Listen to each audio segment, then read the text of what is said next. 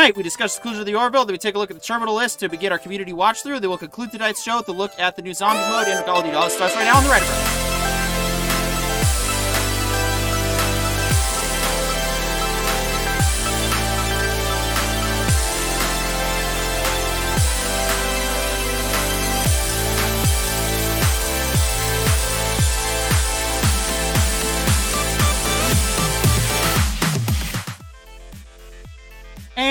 Welcome back to your Tuesday night home for movies, games, shows, books. What's funny is uh, Pollo Zapatos actually yelled at me to make sure that I remember to turn on my sound, and go figure, I forgot again. anyway, thank you, Nailed and it. and of course, uh, we are glad to have everybody here to discuss uh, what is arguably one of the greatest sci-fi shows on television. I'm sorry, there really kind of isn't an argument there, and we'll of course tell you why. But uh, gentlemen, how you, how's everybody? Are we ready to ready to talk about the Orville's finale? Absolutely, I'm ready to rock.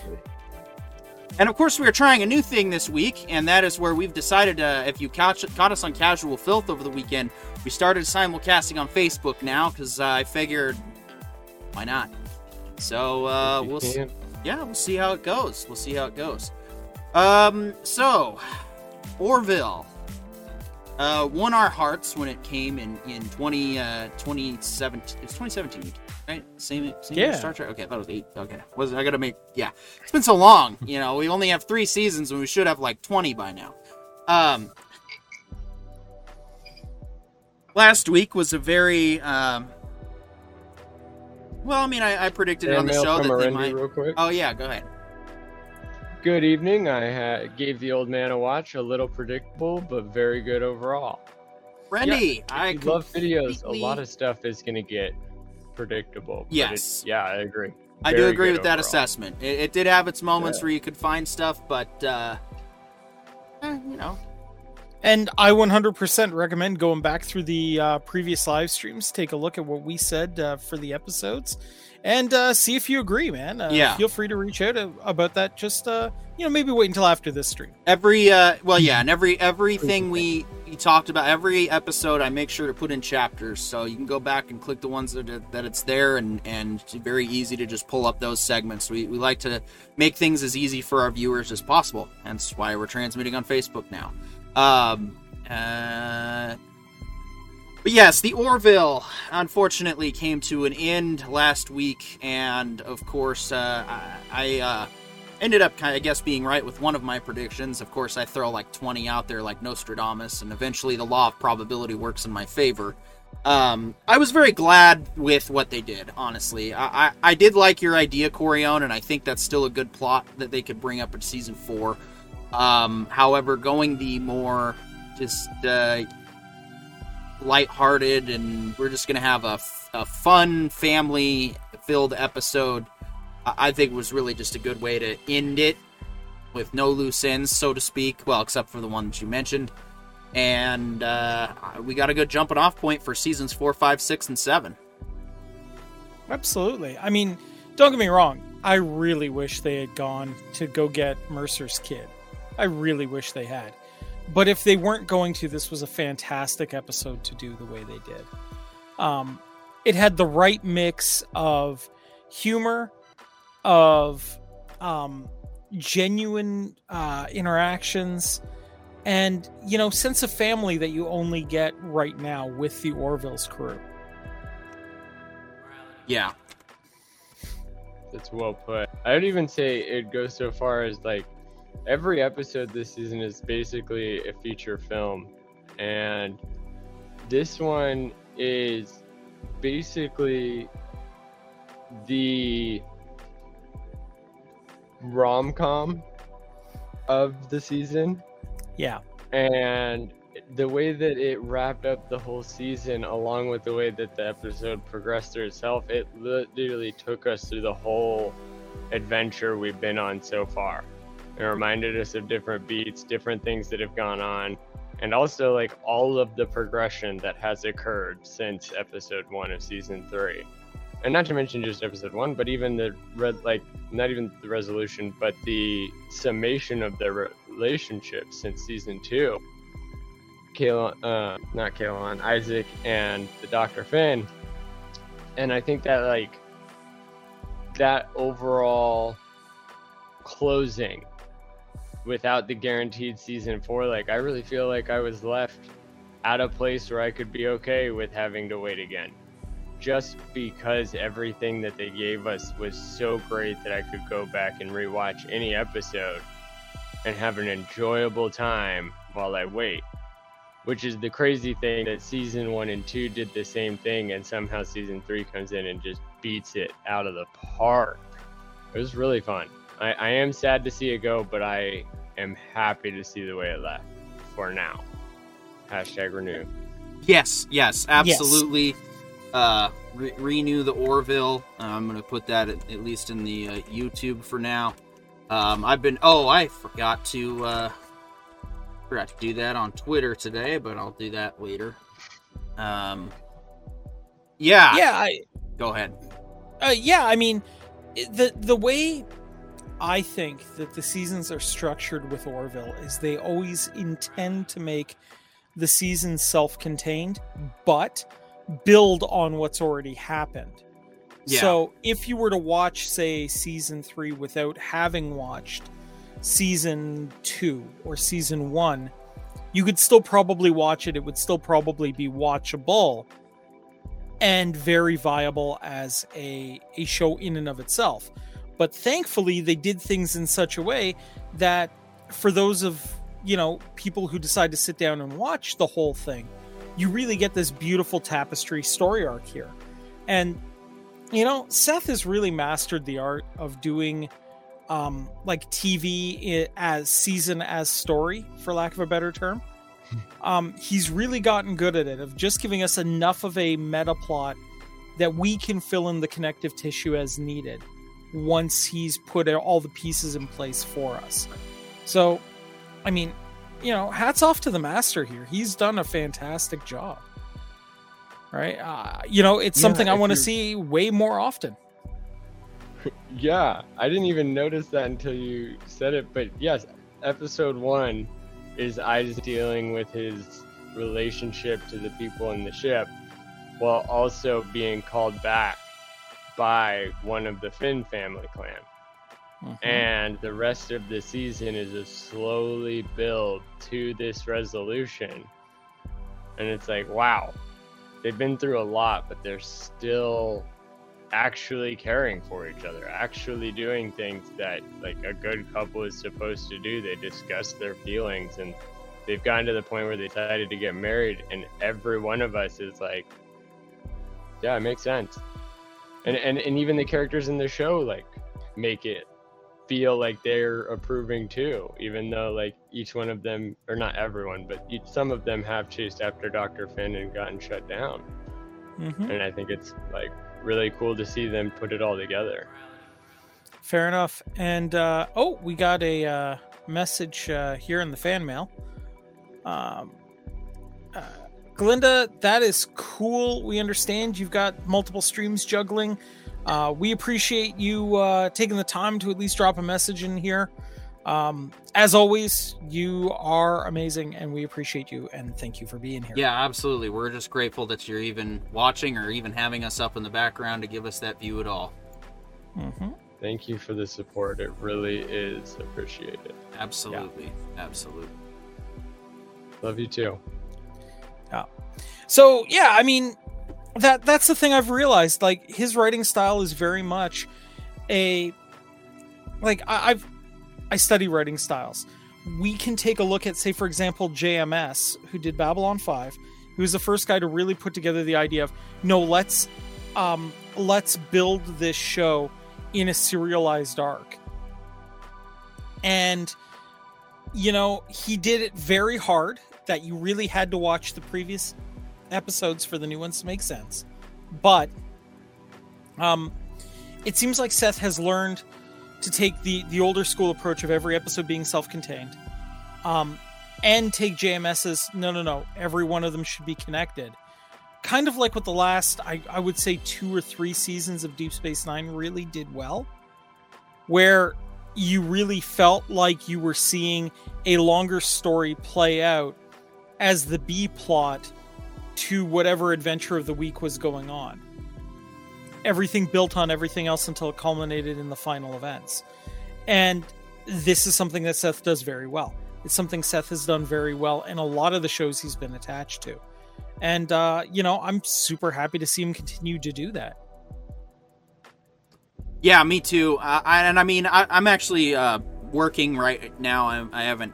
I'm putting a script together for a video project on my personal channel, and I'm uh, basically going to do a side by side comparison of uh, Strange Unoriginal Retcons Season 1 versus Orville Season 3. Because there are so many markers that both of those stories touch uh, that you can clearly see the, the difference. And yeah, some people are, are trying to say, like, I, I get that some people in the Orville community don't want to Trek bash, and that's fine. You're allowed to, to, to go about this how you wish. However, for me, it's not so much about Trek bashing as it is about the fact that the Orville has set the standard. Um, and, and that's been iterated by a lot of social commentators. Uh, the first one that I heard it from, of course, being uh, Doomcock. And he's right. The Orville sets the standard for sci fi writing. And uh, and that's there's just no comparison. And after finishing episode nine of this season, I was done making excuses for for Kurtzman Trek. I don't care anymore. Um, we already have what we've got. No amount of his retconning, no amount of his uh, continued cultural vandalism is going to ever change the original timeline as it is. I don't care what story he tries to come up with to erase TOS or whatever you can't un you, you can't uncreate what already has been created. That that's you know, you can destroy it so much, but in the end, Star Trek is an idea. And ideas are bulletproof. And Seth MacFarlane has upheld the original Star Trek idea with season 3 of the Orville. And that's that's really the whole point of my video. It's not really just going to necessarily I don't really care. I, we don't need to bash. We don't. We can simply just stand the Orville up next to to Kurtzman Trek, and and you can see, you know, Kurtzman Trek is is a hut built out of shit, whereas uh, Orville has a sturdy foundation and a strong structure all throughout. There is no point where the Orville fails. Um, yep. It had, and I mean, yeah, go ahead. And I mean, just take a look at the numbers, right? Like, look, Orville did fantastic I mean, typically Disney and Hulu don't totally release their numbers, but they have been for this show. So that tells you right then and there that they feel that it's been successful at the very least. Now, compare that to CBS All Access's Star Trek numbers. They're bad. They're really bad.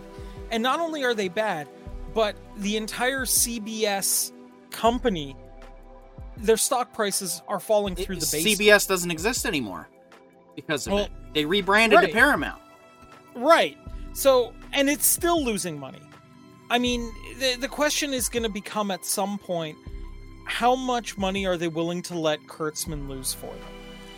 And now that they've seen literally a show written by that dude who does Family Guy eat their lunch you know, what are they gonna do? What are they gonna say even, right? I mean, look, you you've got and and let's just be clear here, right? Um this show also has Jon Favreau consulting on it. Right? You mean Favreau? Or Favreau. Yeah, Favreau's consulting on it. And I mean, the episode before the finale was eating Star Wars' lunch. Like, you know, he's got to be sitting there going like, "Look, you know, I've been consulting on that Family Guy show, and he's kicking our butt when we release, you know, subpar stuff. You know, Orville is going to be held up whether by the numbers guys or by fans. It's going to be held up as, guys, we need more of this and less of whatever the heck that is. Yep. And and it all comes down to the writing. Like uh, again, we make it a point we're called the Writer Brothers for a reason because we're all brothers and we write in one form or another. It's really that simple. And that's the only thing that I blame in the series in Star Trek is the writing. Uh, fan mail from Arendi. Hopefully, they lose enough money to let Seth MacFarlane buy Star Trek. I'm pretty sure they declined an offer from him a while ago. Um, you know, yes, they did. Yeah, they, yeah, they did. They they declined. He pitched a he pitched a show, which I guess is what the Orville ended up becoming, and yeah, I can see your point. I I've been had been uh, hashtagging give Seth Star Trek, but even and you know what? I don't even care if he's a showrunner for for Star Trek. I just want I just know that if Seth is put in the position of executive producer for all things Trek, he will put the right people in charge of Star Trek property. Seth MacFarlane could very well easily churn all these shows around. I mean, Picard's setting I- sail well, I this time, but but I think there's an, another a thing that that would could really benefit is rather than giving Seth MacFarlane all these properties so he burns himself out trying to do what he loves. well, well that's Instead, put him in a position to teach and coach all the other Right. people, Show them his Absolutely. methods. so That's that why I'm saying- yes, that's why I'm saying give him Kurtzman's position.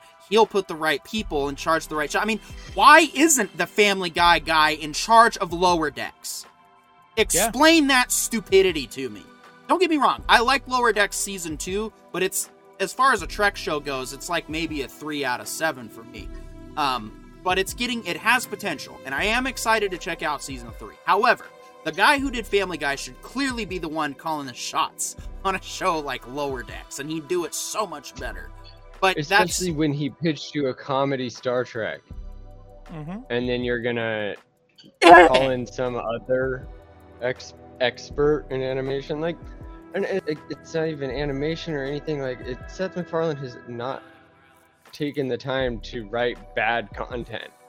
No. And even his like lower level episodes of Family Guy, it's like, well, yeah, he wrote 24 in the span of a month while writing for all these other shows too. So it's like lower rather than his best, but never actually lower than a standard episode. And I think that's something that he really, really, the the majority of the writing community could benefit from is a master class in his continuity process. Like it really does feel like he writes the whole scene in one line. And then from there, it breaks that one sentence, that one paragraph into a series of episodes that he then writes, you know, an hour and a half long script for. And it's now, working. Now, real quick, we don't normally do plugs this early in the show, but I did get a comment on the Facebook video um, from Michael Gabanik. He's the uh, producer of our background music and our pre-show music. Please check him out on Spotify. He goes by Morality on Spotify. Uh, says, "I love PD York. Thanks, buddy. I love you too, and I love your music. Um, I, I love putting it on our show. I do need to update the tracks though. It has been a minute. Um, but yes, we, we do love the the stuff you've helped provide to, to help make this show pro, uh, possible. Also, check he's actually part of a gaming group called the Hungarians. They play Rust. Uh, they are like s- dedicated Rust players. That's all they play. That's their thing right now, and they've got a pretty big following going up. But I do love uh, checking in those guys stream from time to time. So definitely give them a give them a, a look on Facebook. They they actually only stream on Facebook right now. So just something to think about, Mike. You guys want to multi-stream? I can show you how. It's actually really easy. Um, but anyway, uh, yeah so the I, I agree like seth needs to teach the the seth macfarlane method but i think it goes further than that have you guys watched the deep space nine documentary what you've left behind what we left behind, yes. okay in it they go through the deep space nine writing method how they wrote the episodes uh, what the process was i have a feeling seth does something very very similar because i don't i seriously doubt he's written every one of those episodes just himself he probably has a team if only to flesh out dialogue But- Um, uh, what was his name? Uh, Brannon Braga. Uh, wrote Yeah. one. Uh, wrote episode nine actually, yeah, there you go or was it? No, no, no. It was episode eight, I think. Either way, he did. He did write an episode this season. And Brannon Braga, for those who don't know, was also uh, um, one of the big. Uh, he was one of the big names under the Berman era of Star Trek. hmm Uh, and quite good actually. He's the if I recall correctly, he was always the quote unquote Klingon expert. Like anytime you were doing a Klingon episode, they brought him into primarily Helmet because that was his shtick. Um, yeah. So the the idea though of how they did it, they'd sit down and go, okay, here's the idea for the episode. This is going to be the A plot. Let's get some B plot ideas, right? And then they would go, okay, how can we mesh these together? How can we make the scene transitions work so that it gives the audience the opportunity to build, like to pause and breathe long enough to get the message we're putting forward in the last section and move forward? They thought about that. They thought about where to put the breaks in. They thought about where you needed uh, some levity and some humor to balance out the seriousness of some of the plots. I can't imagine Seth does anything different. I think that the difference primarily has more to do with the writers he's brought in and their attitude towards the work. To me, it always felt like the the primary issue Star Trek was having, um, at least over the last couple of years, has been they've kind of forgotten what the spirit they went with the letter of what Trek is instead of the spirit of what Trek is. Because at the end of the day, like the Orville, Trek is all about optimism, right? And that hopeful view of the future, regardless of what you view that future to be, you could have hope that your idea of it was going to be possible or come to fruition in some way. And I feel like a lot of other modern sci-fi has veered away from it, but the Orville dove straight at it head first. Right? I mean, we've heard a couple of times from from our friends and I think from us even that we've said like, no, if I was going to serve under a captain, I'd want to serve under Ed. Mm-hmm. Because, you know, he sounds like he feels like the kind of guy that I would get to have the best, you know, the best adventures with and stand the best chance of coming home again. Um you know, and I you know, but that that speaks to that level of optimism, right? Like you want to be there. You want to be part of that. And you know, when I hear somebody like when we're all talking about, you know, what fantasy worlds would we like to to live in, right? I mean, you know, somebody will joke around going like, I want to go to Hogwarts, or somebody will be like, you know, uh, I want to go visit Babylon 5, or I want to, you know, be on Ed's ship.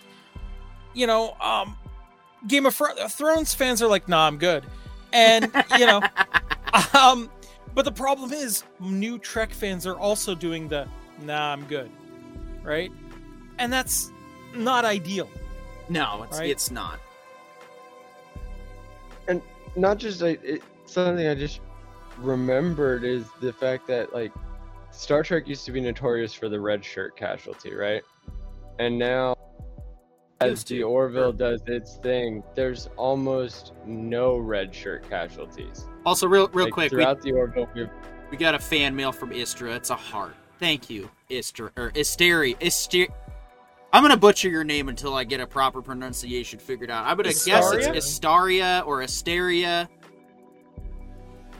Well, Both we love cool. you too. and if it's Even all we don't have your name lowercase, maybe perfect. it's Listeria.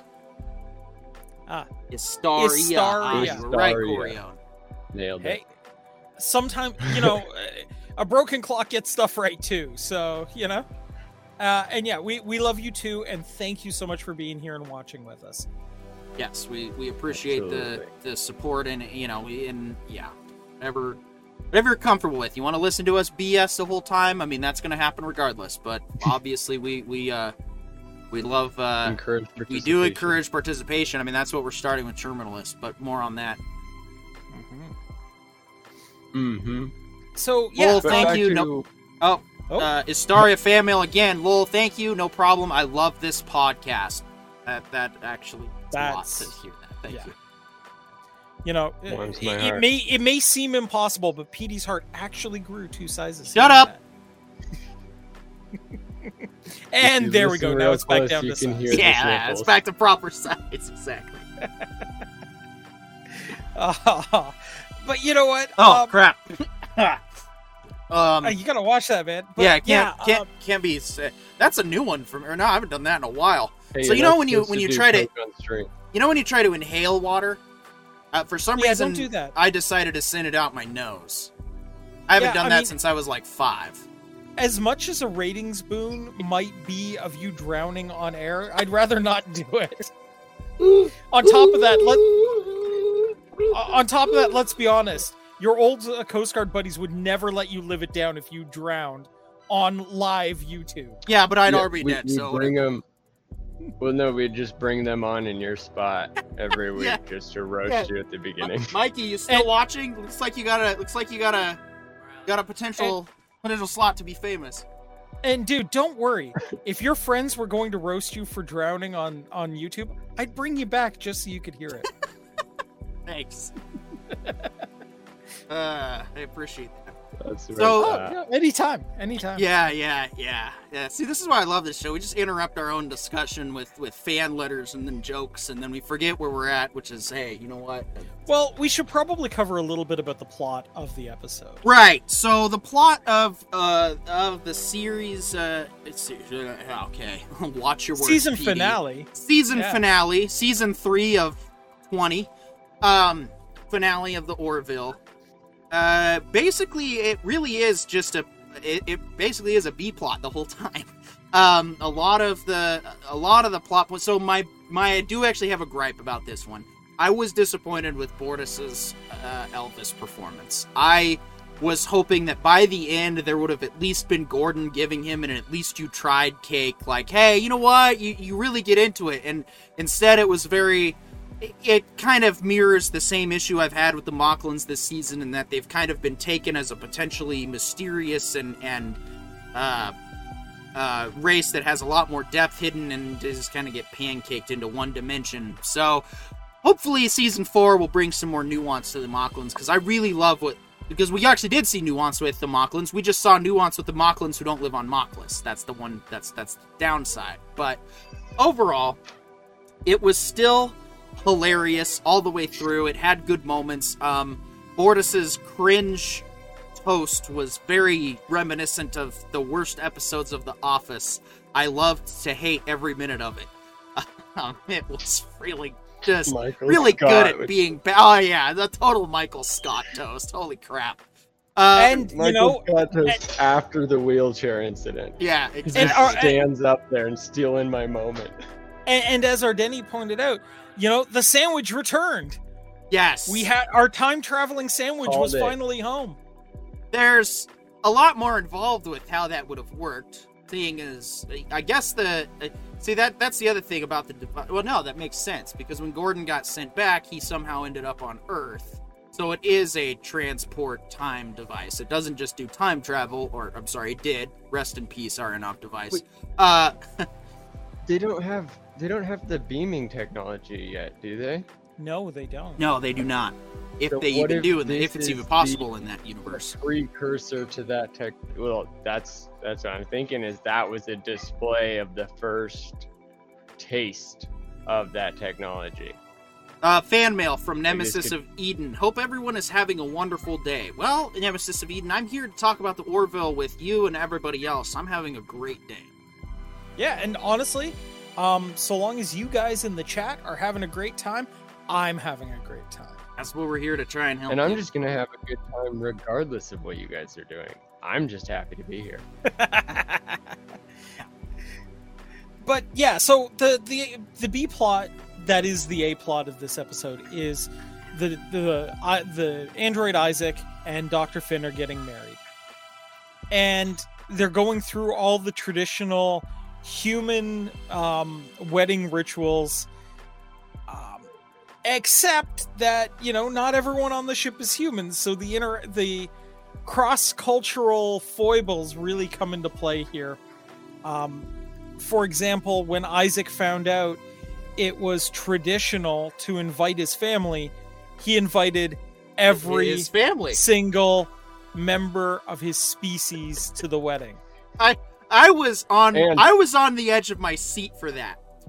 and I was on the edge of my seat for that because I was worried that this was that because when he said that, yeah, we'll leave a skeleton contingent behind and bring all the units, and I'm like, oh crap, this is going to be the moment where the the Krill are going to take advantage. They're going to destroy Kaylon. They're gonna they're gonna they're gonna and this is where the alliance is going to fall apart because they're going to think the whole wedding was a trap and it's just the end of the season's going to end all bad and and then it didn't. I was happy about that.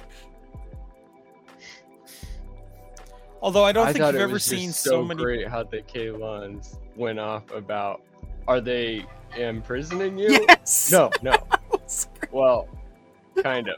Well, she's gonna be my wife. You know, it's it's a two way prison. Uh, uh, world's smallest handcuffs. Uh, No, sorry, I shouldn't say world's smallest handcuffs. It's the entire galaxy's smallest handcuffs now. haha, fair enough. Yeah, the the look on everyone's face when every single Kaylon warship s- showed up at the same time, and there's this poor little Orville sitting there surrounded by an entire armada was just great. Like everyone's like, "Well, we're dead." Okay.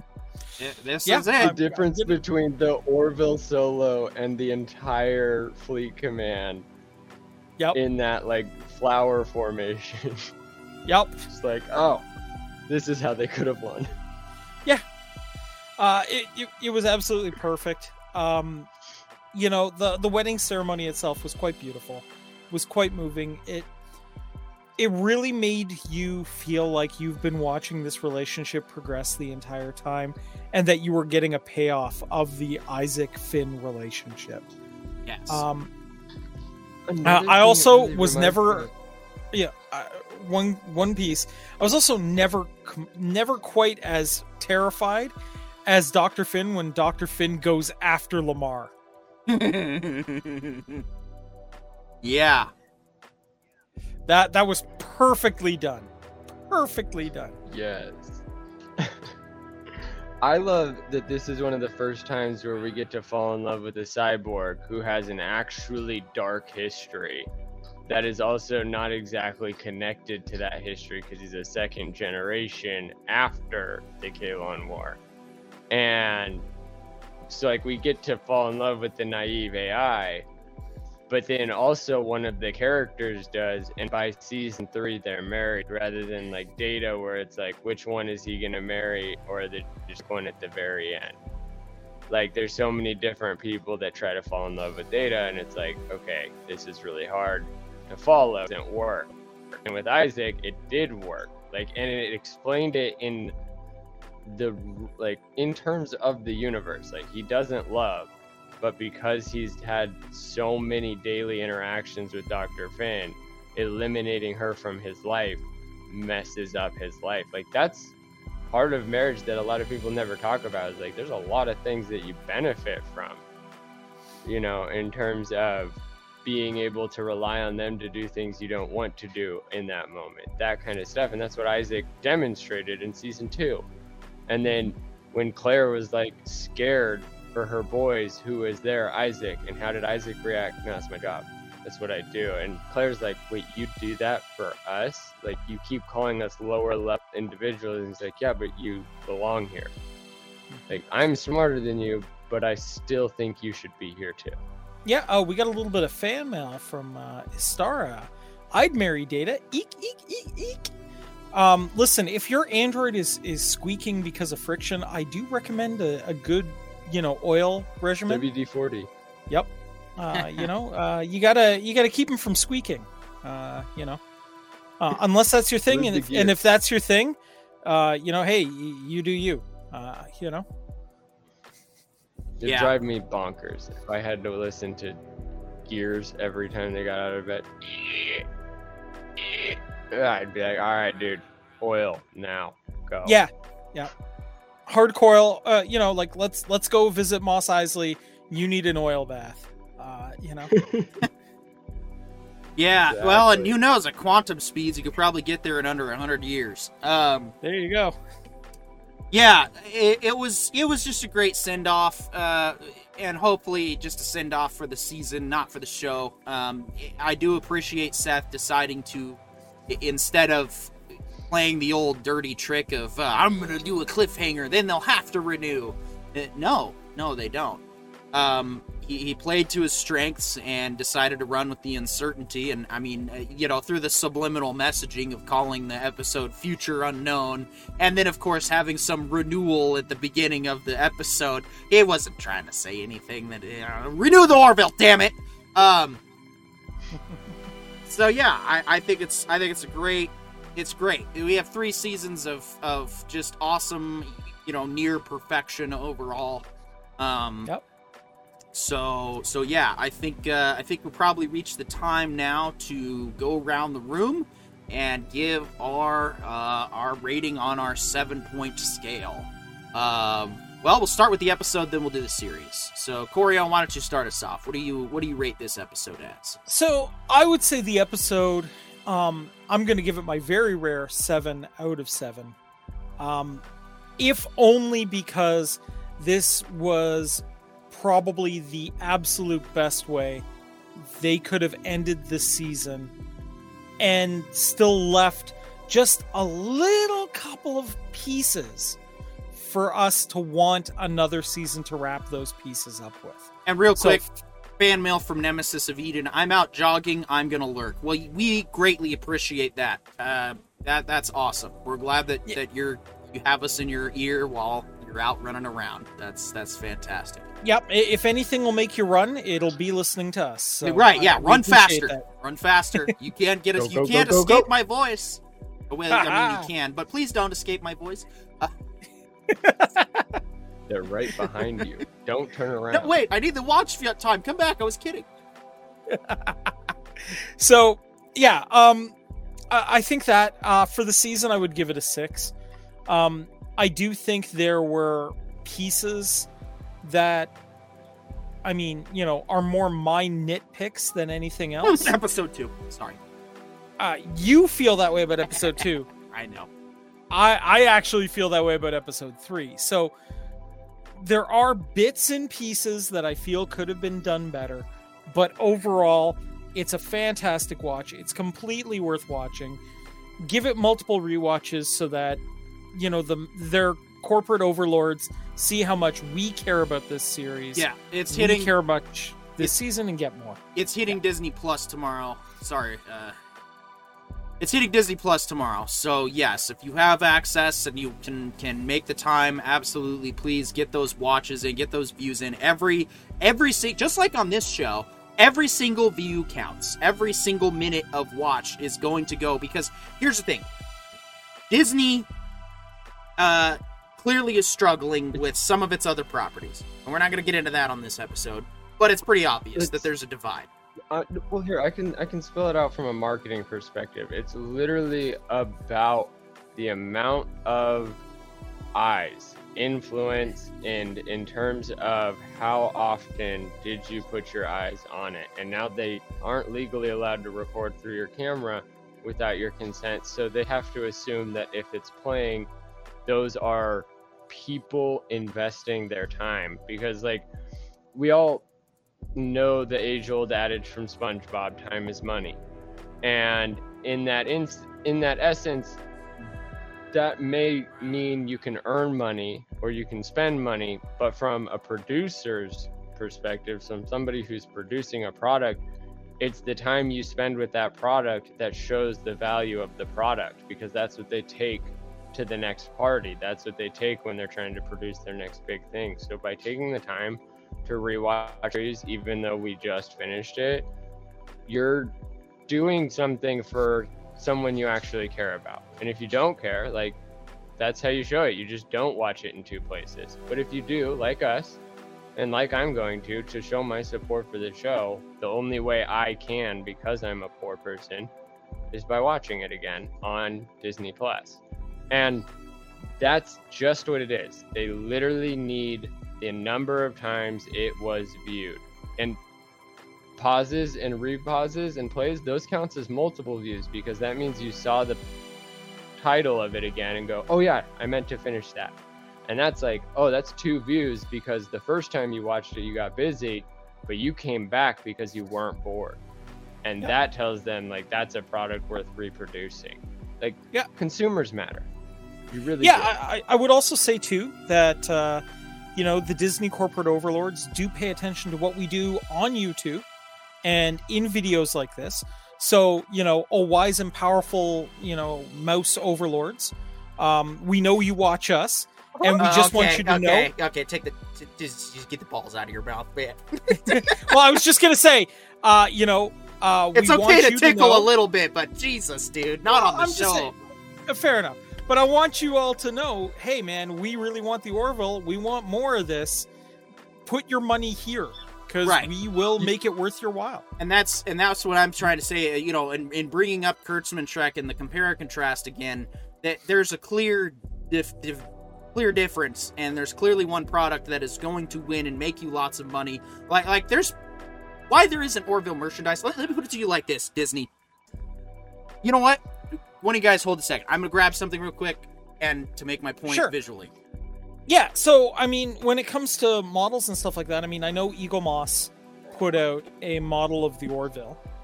Um, you know, and that's a really great thing. But I mean, I, Sorry. I've been seeing more and more people cosplaying for Orville than I thought was sane.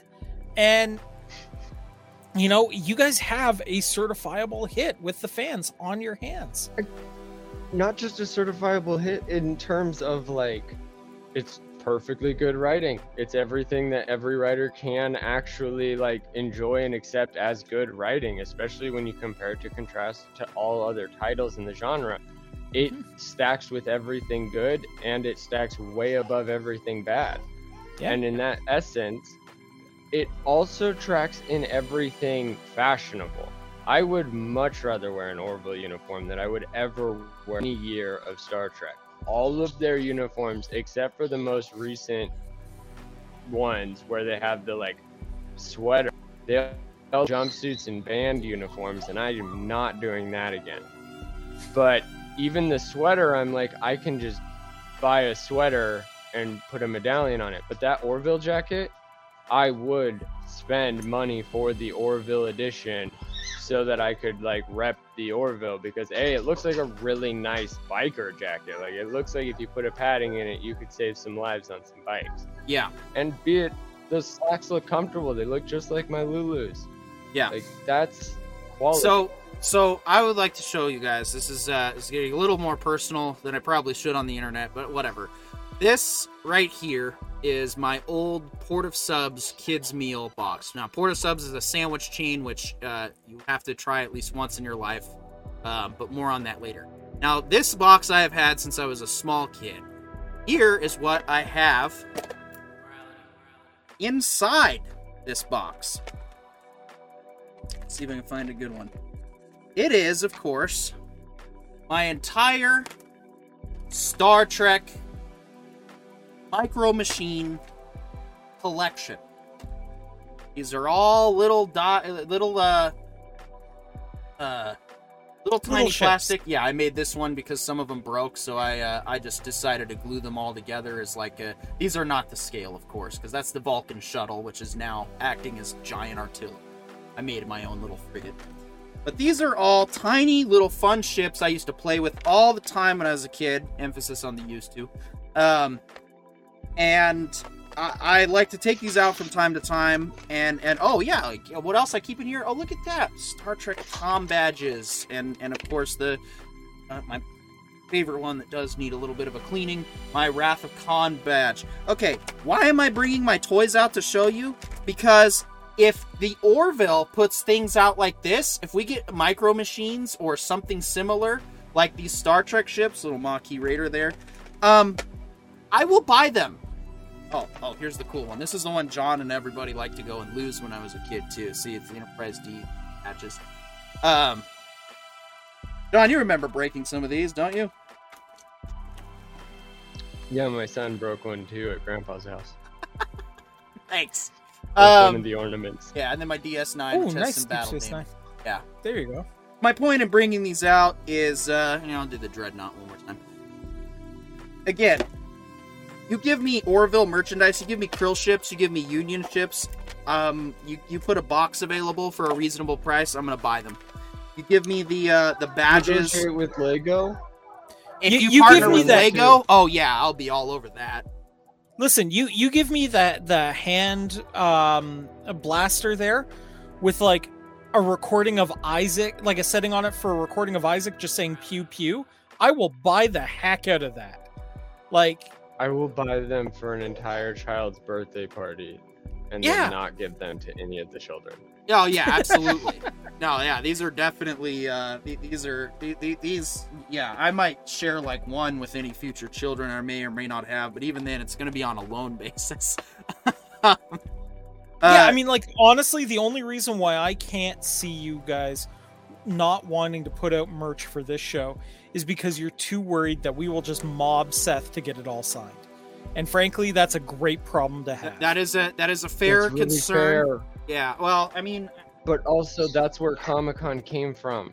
Like, people wanted to get their stuff signed, and like a lot of people I know think that it's mostly about reselling it for memorabilia collectors and stuff like that. But like, I used This to get gonna be very every hard for him single to sign. Boise This State isn't very football big. player's signature. I used to do it every football game that I could, only because it was just fun to go up and see the players eh, up close and personal. Like I don't ever know where any of that memorabilia went. I don't even think most of those players ever left Boise, Idaho, because it's hard.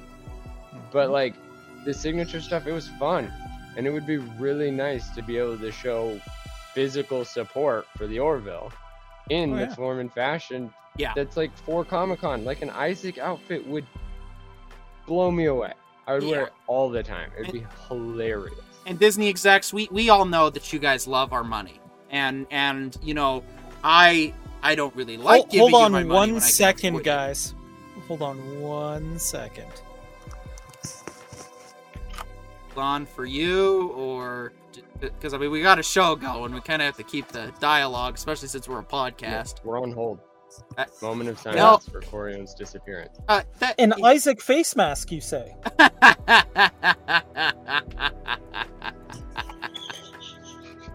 yeah, I got a better view of the inside of your house. Um, Yeah, there you go. Uh, there you go. So, no, I, I'm I'm actually working on an Isaac cosplay because I think that so needs to happen.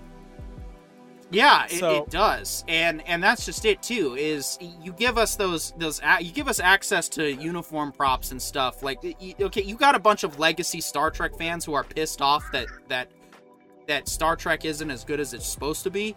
That will pr- will flock to your conventions. They will buy your merchandise. They, they we, we love geeking out and and buying this stuff. It, it's fun. It's it's part of the experience. It's when we can create our own adventures.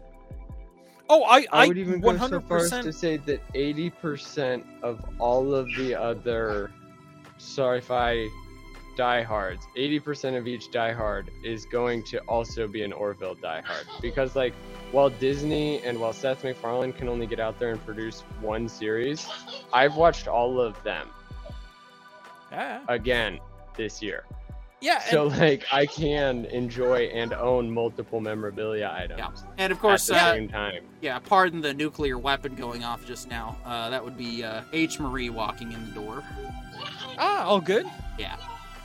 But yeah, um, honestly, the you know we we could use the merch. Like I want a Kelly and Ed, you know, uh, marriage spat playset. Like I'll buy it. You know, like Yeah, fan, fan mail from Galinda. Uh, I spend money on merch. Look over at New Vegas Ranger helmet and T51 Power Armor helmet on my shelf. nice, wait, nice Fallout gear. Those are good choices.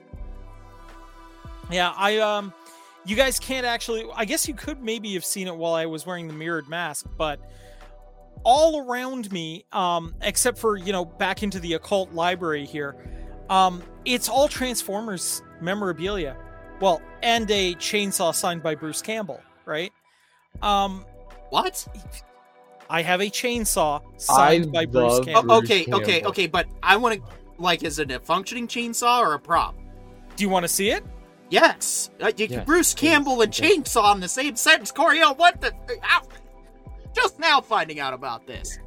Yeah. So He's, he's one of my favorite short- characters on Burn Notice. long and short of it is, I went to a Bruce Campbell book signing in Toronto, Okay. I was gonna say, how the and- hell did you get a chainsaw into a convention?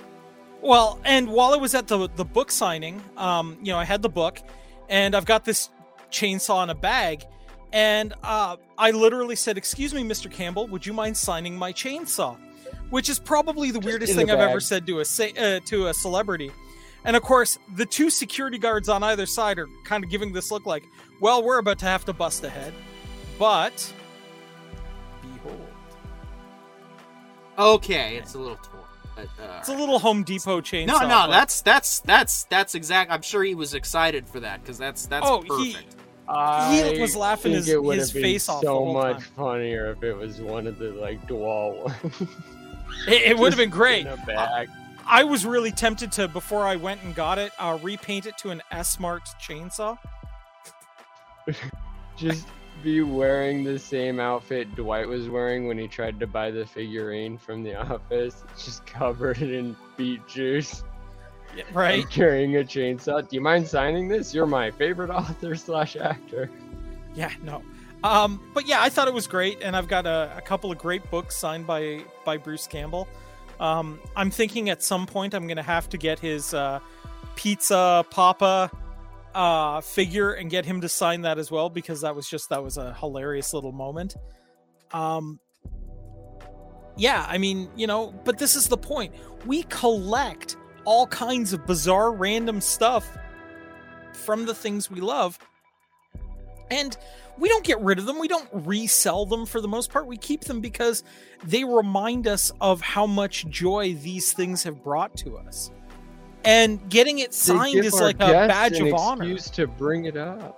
Yeah, getting it signed is absolutely a badge of honor, but also like one of the hardest things I've learned about like being an adult in the real world is like you don't get to talk about your favorite things to all the kids in your class anymore. So like when new people come over, they have no idea what your favorite things are. But if you have these micro machines, you have the memorabilia, you have it posted up, it's like I can now have people be like, "Oh, what's this? I've never heard of the Orville." Let me tell you.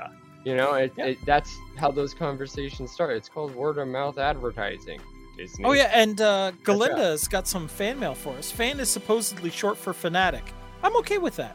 Yeah, I think we are too. Also, in her As long opinion, as it's the healthy fanatic. yeah, I agree. Right? A- a- And uh, in her opinion, apparently New Vegas is the Deep Space Nine of the Fallout franchise. Well, that gives me a. I may have to try it out. I would argue Oh, it probably I didn't know that. is, but if you are not, if you haven't played any of the Fallout games, I recommend at least going through a couple of Let's Plays of the first couple of games, Okay. so you get a general feel for the world before you step into New Vegas. I, I mean, my I've, personal. Even I've kind of always. even better. Fallout 4 is on Game Pass. True. have True. some fun with it. It has tons of really fun mods, so you can go from like however bad it was at the beginning and just soup that up right away before you even hit play on the first scene, and it mm-hmm. works. It's Mm-hmm. Really good. It's really fun, and then go back to Vegas. Vegas has all of the the mods as well, but it's a smaller, less open world game. Yeah. See, Yeah. I even have obscure ships to continue, Ooh. you know, hammering the merchandise. This showed up in one whole episode, and I have it. Okay. Yeah, Again. the, the medical ship. Yes. Yeah. Yeah. the, the the past steward, which now has a tier six version in Star Trek Online. Um. So, uh, oh yeah, and of course, how could we forget? Now these are not to scale. That's the one bummer side is that they're all the same size. But uh, you know, it, it gives you a chance. Actually, these two are. Nice. But yeah, no, I mean, if you give us Orville merchandise, you will not regret it, Disney, and that's why we want a season four. We, we at least want seven seasons. That's a standard Star Trek Seven uh, fan mail from Galinda. Oh yeah, definitely watch some Let's Plays of the older ones, and Fallout Four has the best mods. Mm-hmm. All right, so we were conti- we were starting, and we need to wrap this up, so we gotta move on to our next segment. Um, John, episode rating and season overall. Uh, it's a seven out of seven for me. A- A plus. I I think a lot of people hold the whole ten out of ten thing in this high regard. I think A plus should be attainable. A- C is the standard. and an A plus is the goal. And I think this show knocked it out of the park. While there are tons of things that we can have problems with, I don't doubt that they are just the tendrils that will make up season five, season four, season six. Because everything, like if we had tried to watch season one the way we just watched season three, I bet you we would have all those same complaints at the end of season one and at the end of season two. And yet season three comes in and starts pulling on some of those loose threads, and suddenly season three is a masterpiece.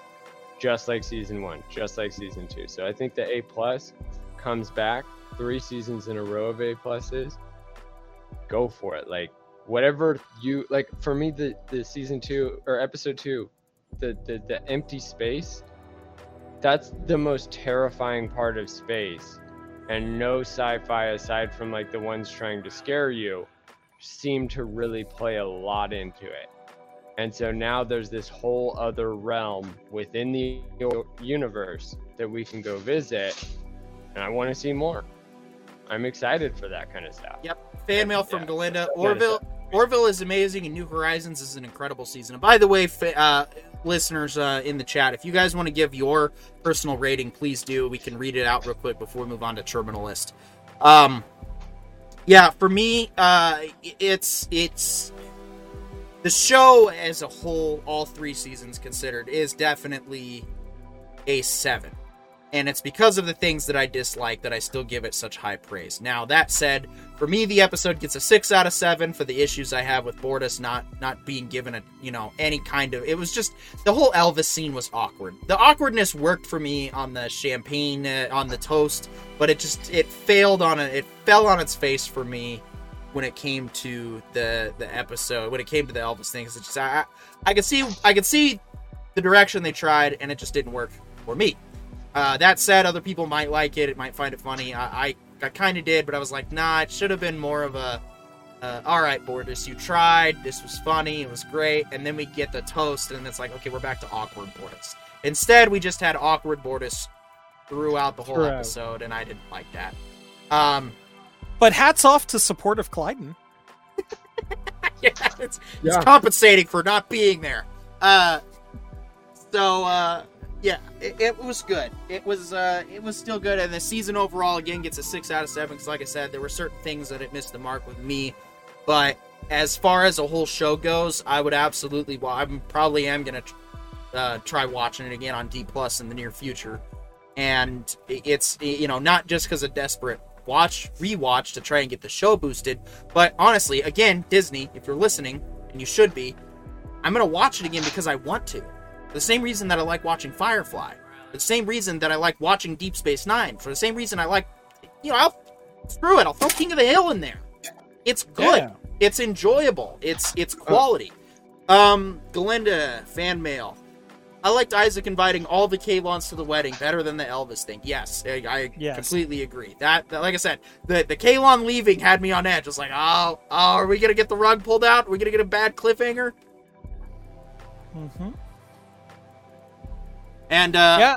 Arendi fan mail says, I agree with PDY, smart man or woman, um, or however you identify. Seven for the season, six for the finale. Cringe can be okay, but that was a bit too much. Yes, that's that's yep.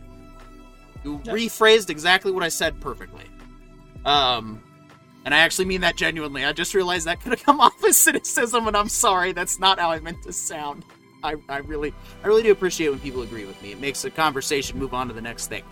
So, uh, I think we've covered all the stuff that we have for today. Uh, go Oh. away now. Oh, wait, sorry, that's not our thing. No, Uh, let's start on the terminal list, man. It's uh, Yeah, I, I gotta, I gotta get it set up. I gotta do the thing, and let's see, down small, and then uh, off. I think we're set. Oh, I actually do need to put. So, uh, the terminal list came out July 1st, and I had no idea what it was about. And so I was very excited when John said, "Hey, we got to cover this." And there was a book attached, and apparently the author is was involved with a lot of the consulting on the project. As an which is aspiring always a good sign. As an aspiring and struggling author myself, oh, Randy said the Kaylon fleet did make me laugh. Yes, uh, that's that. Yeah, exactly. Uh, by the end, I was very happy with all the jokes. All right, moving on. Old conversation, I'm over. it. Yeah, pff, old news, Randy. Like 20 years ago. Come back in time and try again. No, uh, we do. Like I said.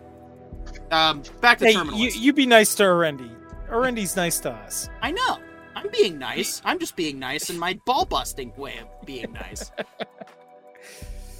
if I So- don't make fun of you, it means I don't like you. Ah, fair.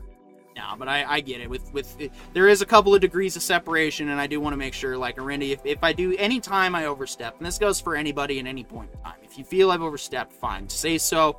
We can talk it out like like reasonable people and go from there. Um, my my worldview is not the correct worldview. I know, surprise to hear someone actually say that. Uh, so what I might find funny, you might not, and that's okay. We can we can we can get past it. We can move forward. We can we can figure out what works best for everybody. And what works best for me is that the is the terminal list. Um, this is going to be one of the few times where if you decide to watch this show before reading the book, might not be a terrible idea. Um, I started reading the book. I haven't finished it yet. I'm going to finish this week. I, I really, uh, right out of the gate, that thing takes off. It's good pacing while I also listen to it on double speed. Um, it's it's a solid piece of entertainment so far. The show, I do want to make clear that what I'm about to dis- when I discuss what I don't like, it's not because the show itself is bad. I want to make perfectly clear. The show is good in its own right. There's just stuff that it misses from the book that I thought would have been better. That said, let's go around the room. Corione, what did you not like about episode one and two of the Terminal List, if anything? Well, okay, so we know uh, a little bit about the plot so far. Like we we've determined that they were this was a SEAL team. They were on a mission that went completely south.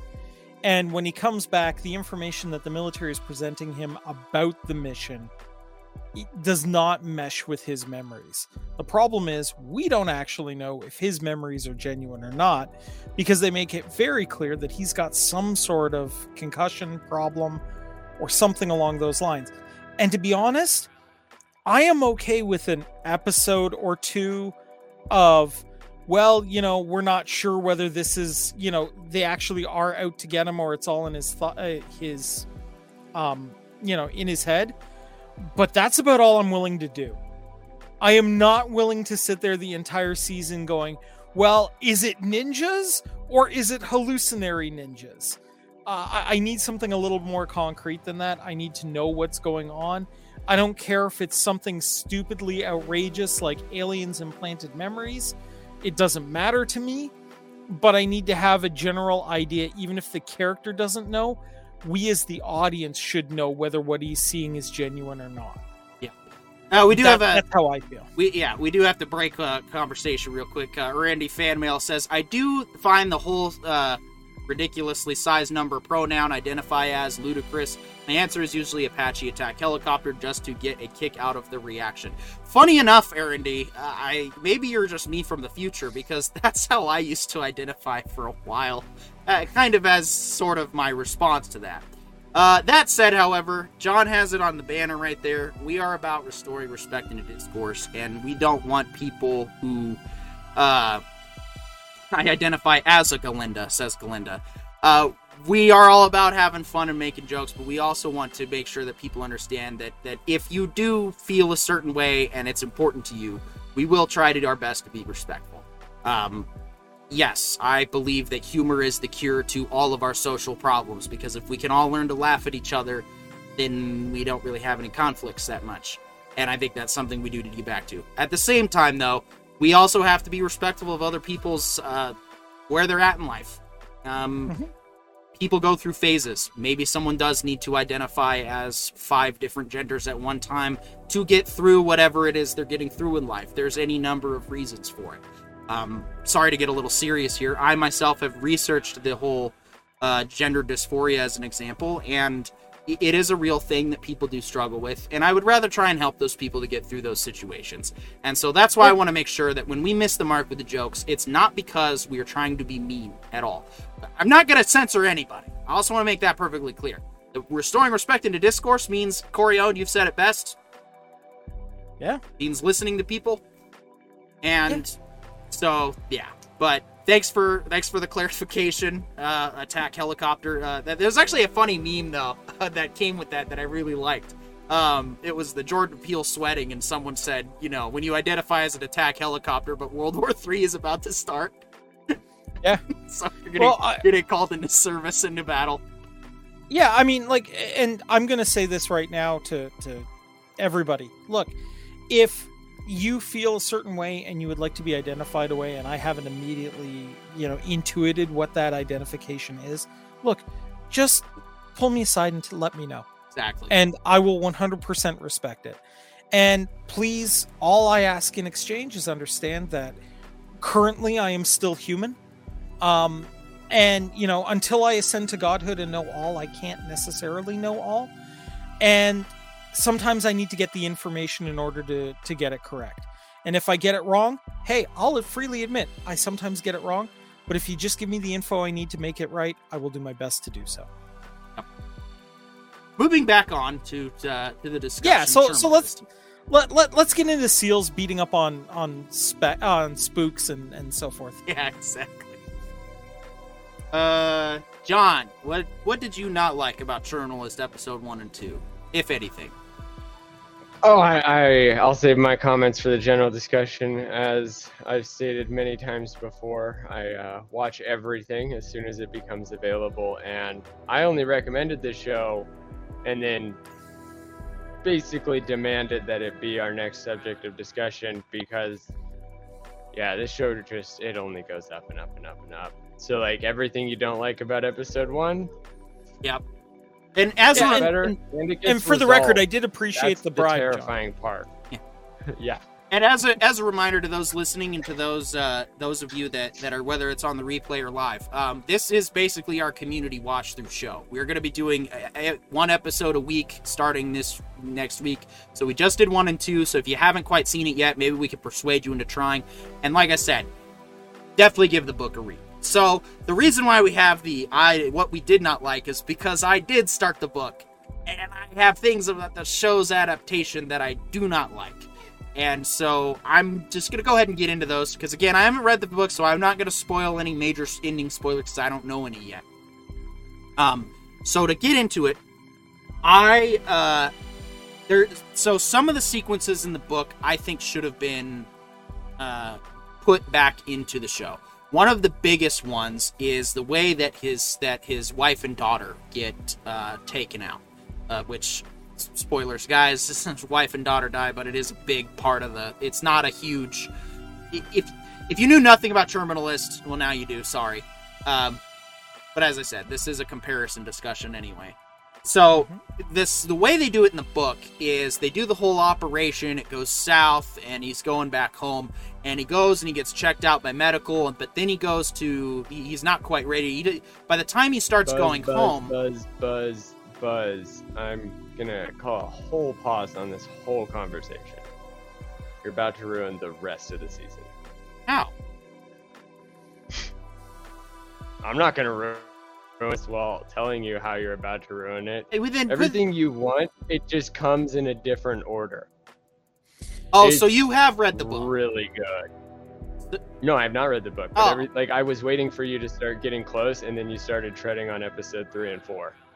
Like you're knocking on the doors of episode three and four, and that is why I'm like, nope, pause it. I Your- I guess Your frustration with the show. No, I'm serious. Like the, the the when I say it resolves itself, like there's the plot line of the actual legal case against the main character about him being a potential PTSD vet gone crazy, right? So there is a legal case going on. Then there is the journalism, investigative journalism being done by the journalist who's like trying to figure out a bigger scheme that plays into the whole plot of the story. And then there's the main character living his life despite all of this stuff that's going on around him. And he has no idea why any of it's happening. And I think the show, especially in the first two episodes, does a wonderful, wonderful adaptation of Corey. And you're like, I don't even know if he's fight.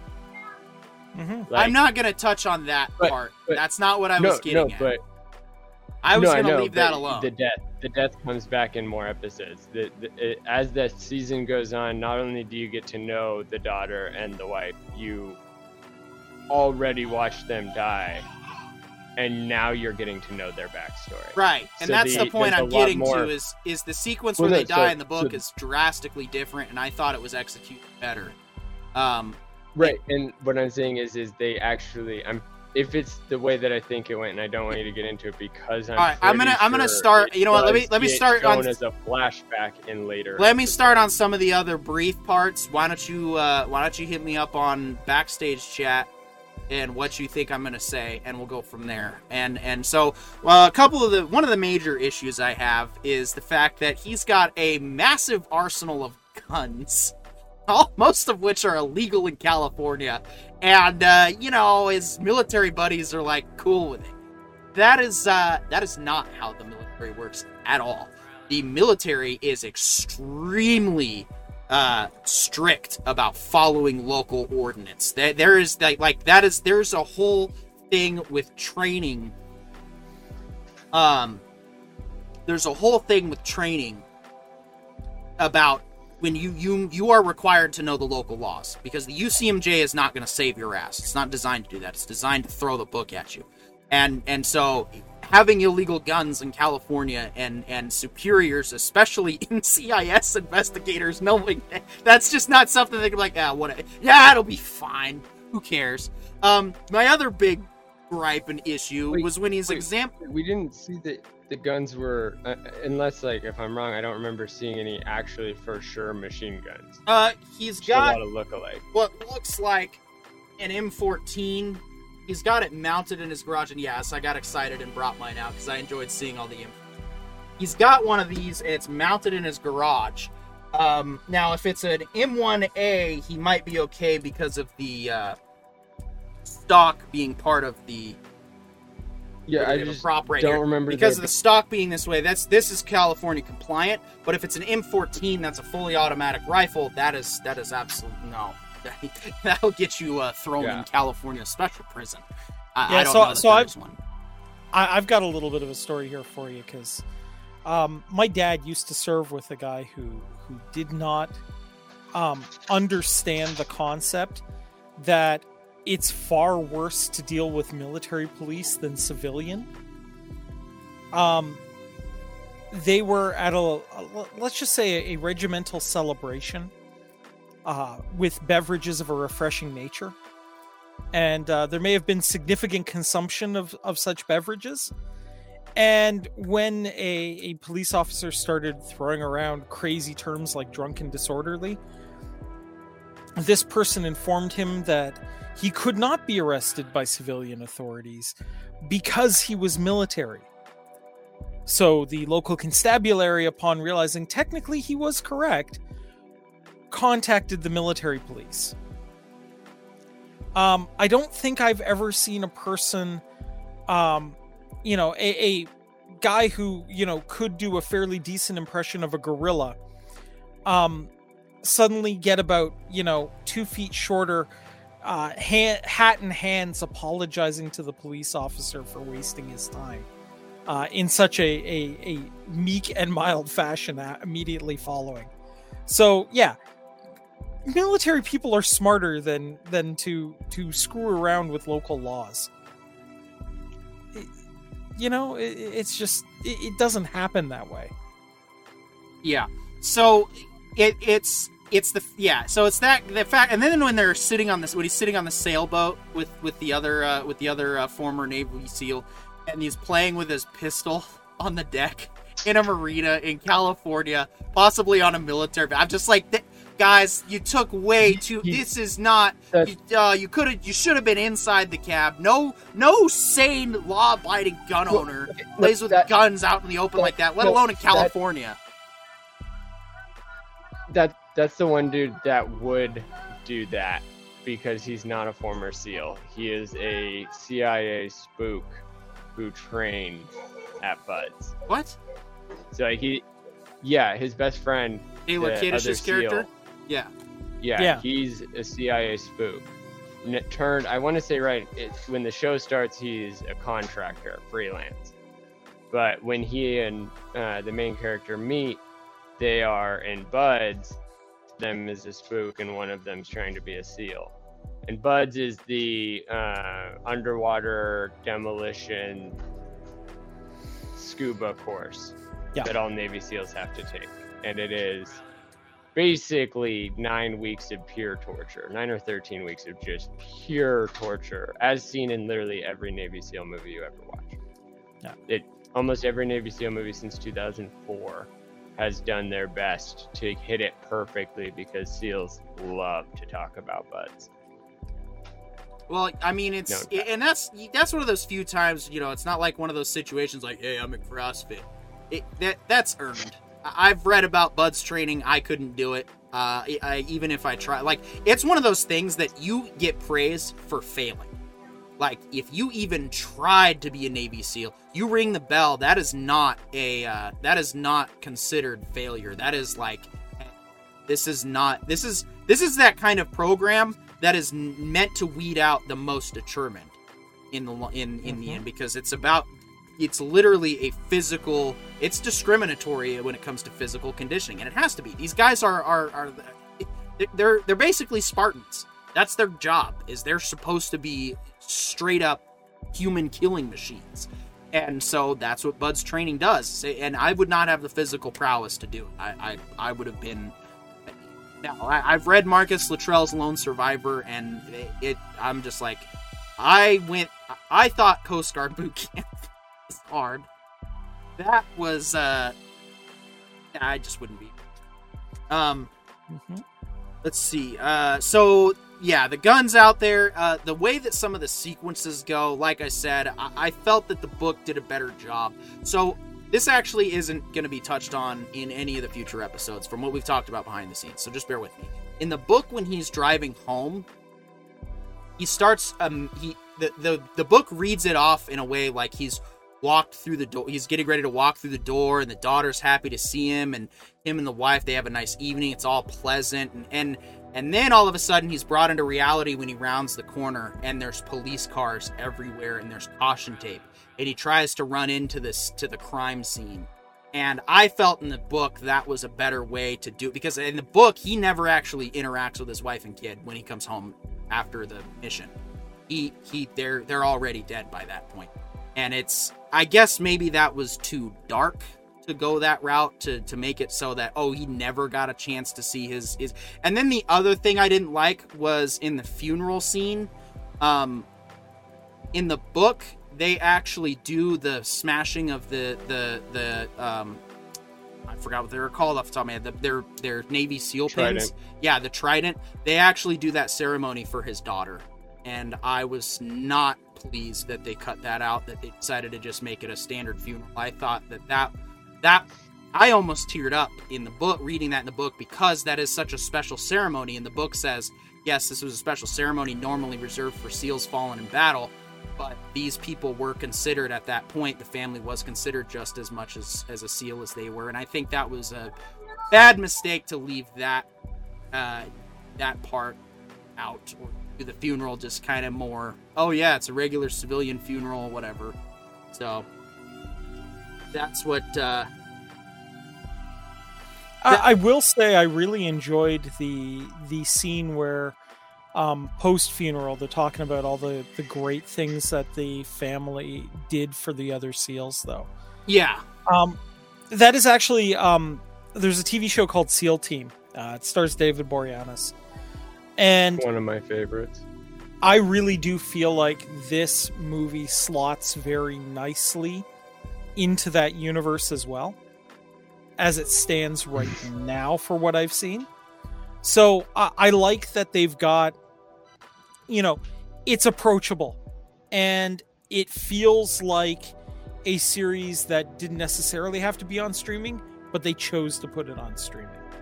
Like it's not like a, a you wouldn't watch it if it was on regular TV. Like you, you know what I mean? Like you wouldn't watch it if it was on regular TV, but you would 100% watch it to throw something on because you wanted something on in the background.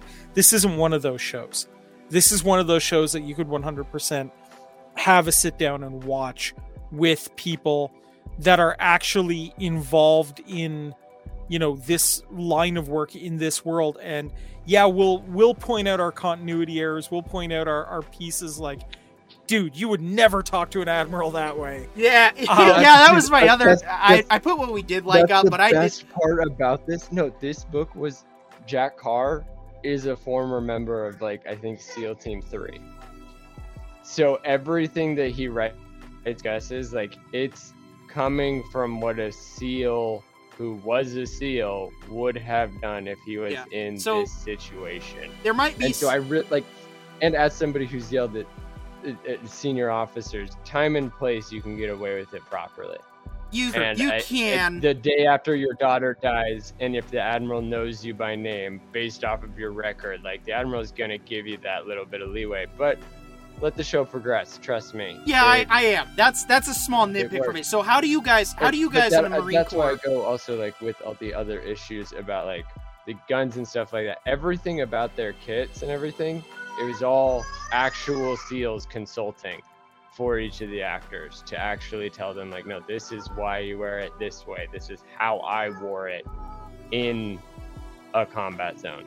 So like a lot of this show may feel like it's a bad interpretation or you might think it's bad, but I I watched it all in a row, so it's hard for me to remember any explicit point where I didn't know what was going on because I finished it right. But at the same time, I know that like a lot of the things that feel inconsistent are actually part of the story that will later be elaborated upon and fixed in a way that like like the way the book seems to start based off what we're talking about in the internal chat it's like a lot of the plot is given away really Yes, early and in a book that works because that takes you through an experience. But in the show it's like piecemealing the entire plot without giving you any whole resolution in any episode until the very end. Well, yeah, and it ties it up with flashbacks it's really clean Yeah, I, like, no, I, really I, think- th- and that's why I wanted to preface again. Like, like the show is still worth watching. Don't get me wrong. I still think the book is a better experience. Like I said, the two sequences that I have the most issue with are the fact that I like that he was daydreaming about coming home, and then he rounds the corner and and his world is over. I thought that was a watch, but uh, like I had that scene in my head how that was going to look on screen, and I was mad that that's not what happened. And then, like I said, them doing the the pushing of the of the tridents into uh, Lucy's coffin. That should have Oh, been yeah, I, I did have something for that. I feel like the book that works because you know it's written by a Navy SEAL and it's about a Navy SEAL, but in a show, especially with all the modern histor like the modern warfare shows that are going on, like any show about a SEAL, it has that coffin scene.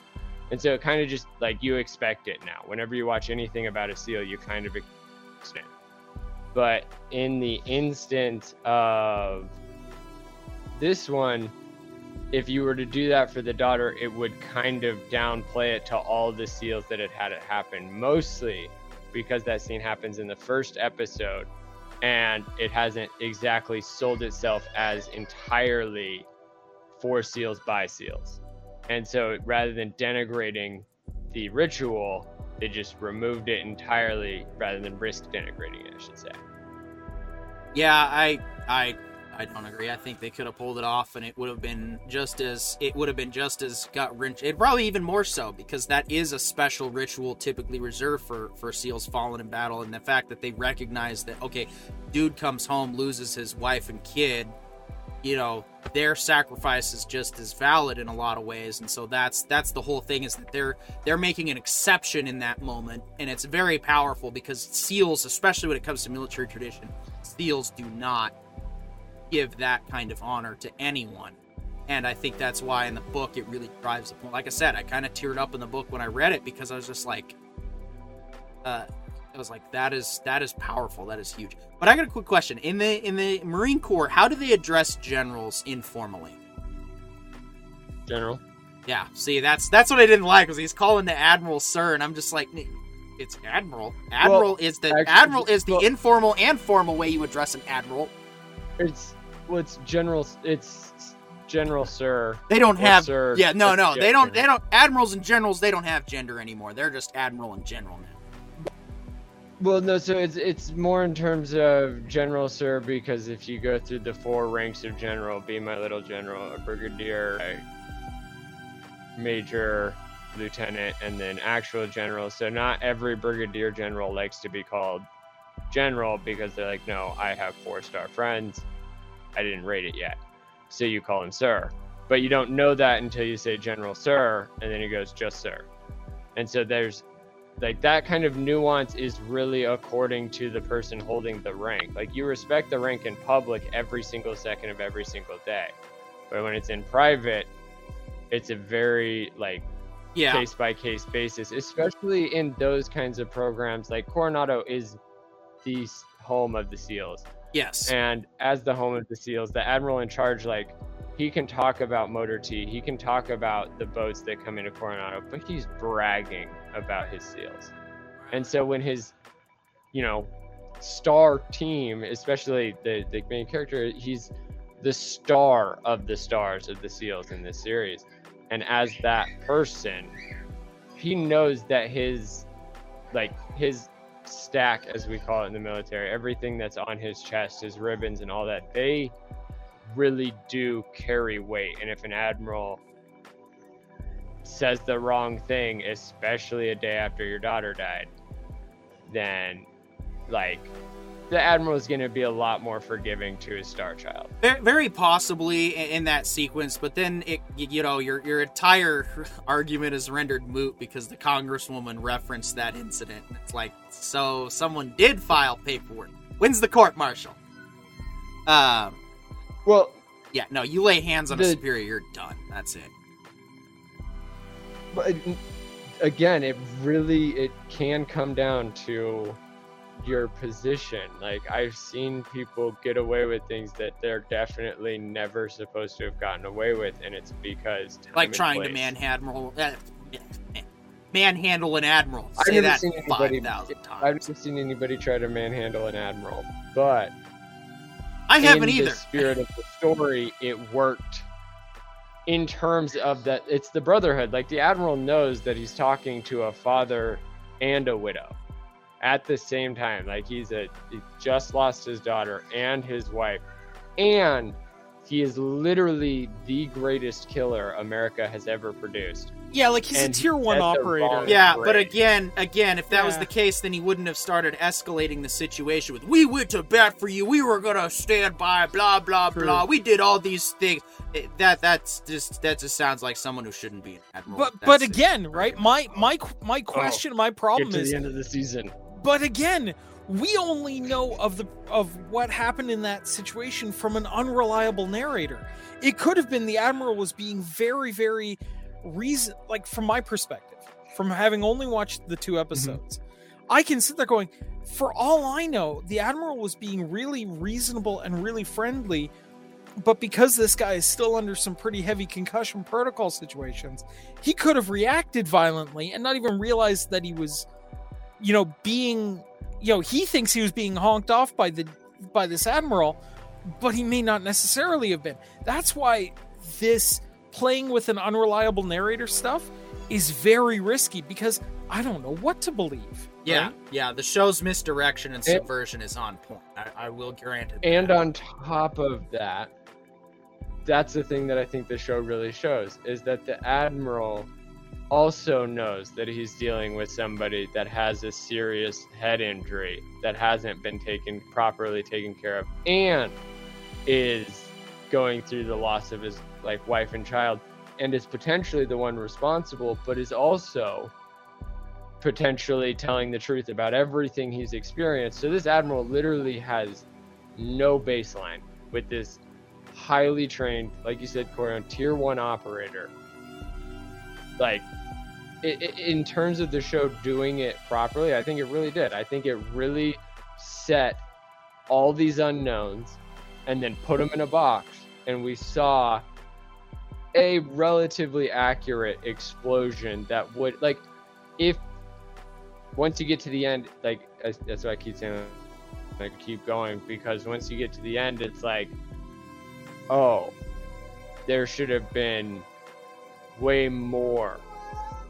And I don't want to get into any details, but in terms of that emotional situation is much better explained. The the reason why the admiral isn't putting much more than maybe paperwork in on it, and that paperwork was just to force the main character into taking leave, right?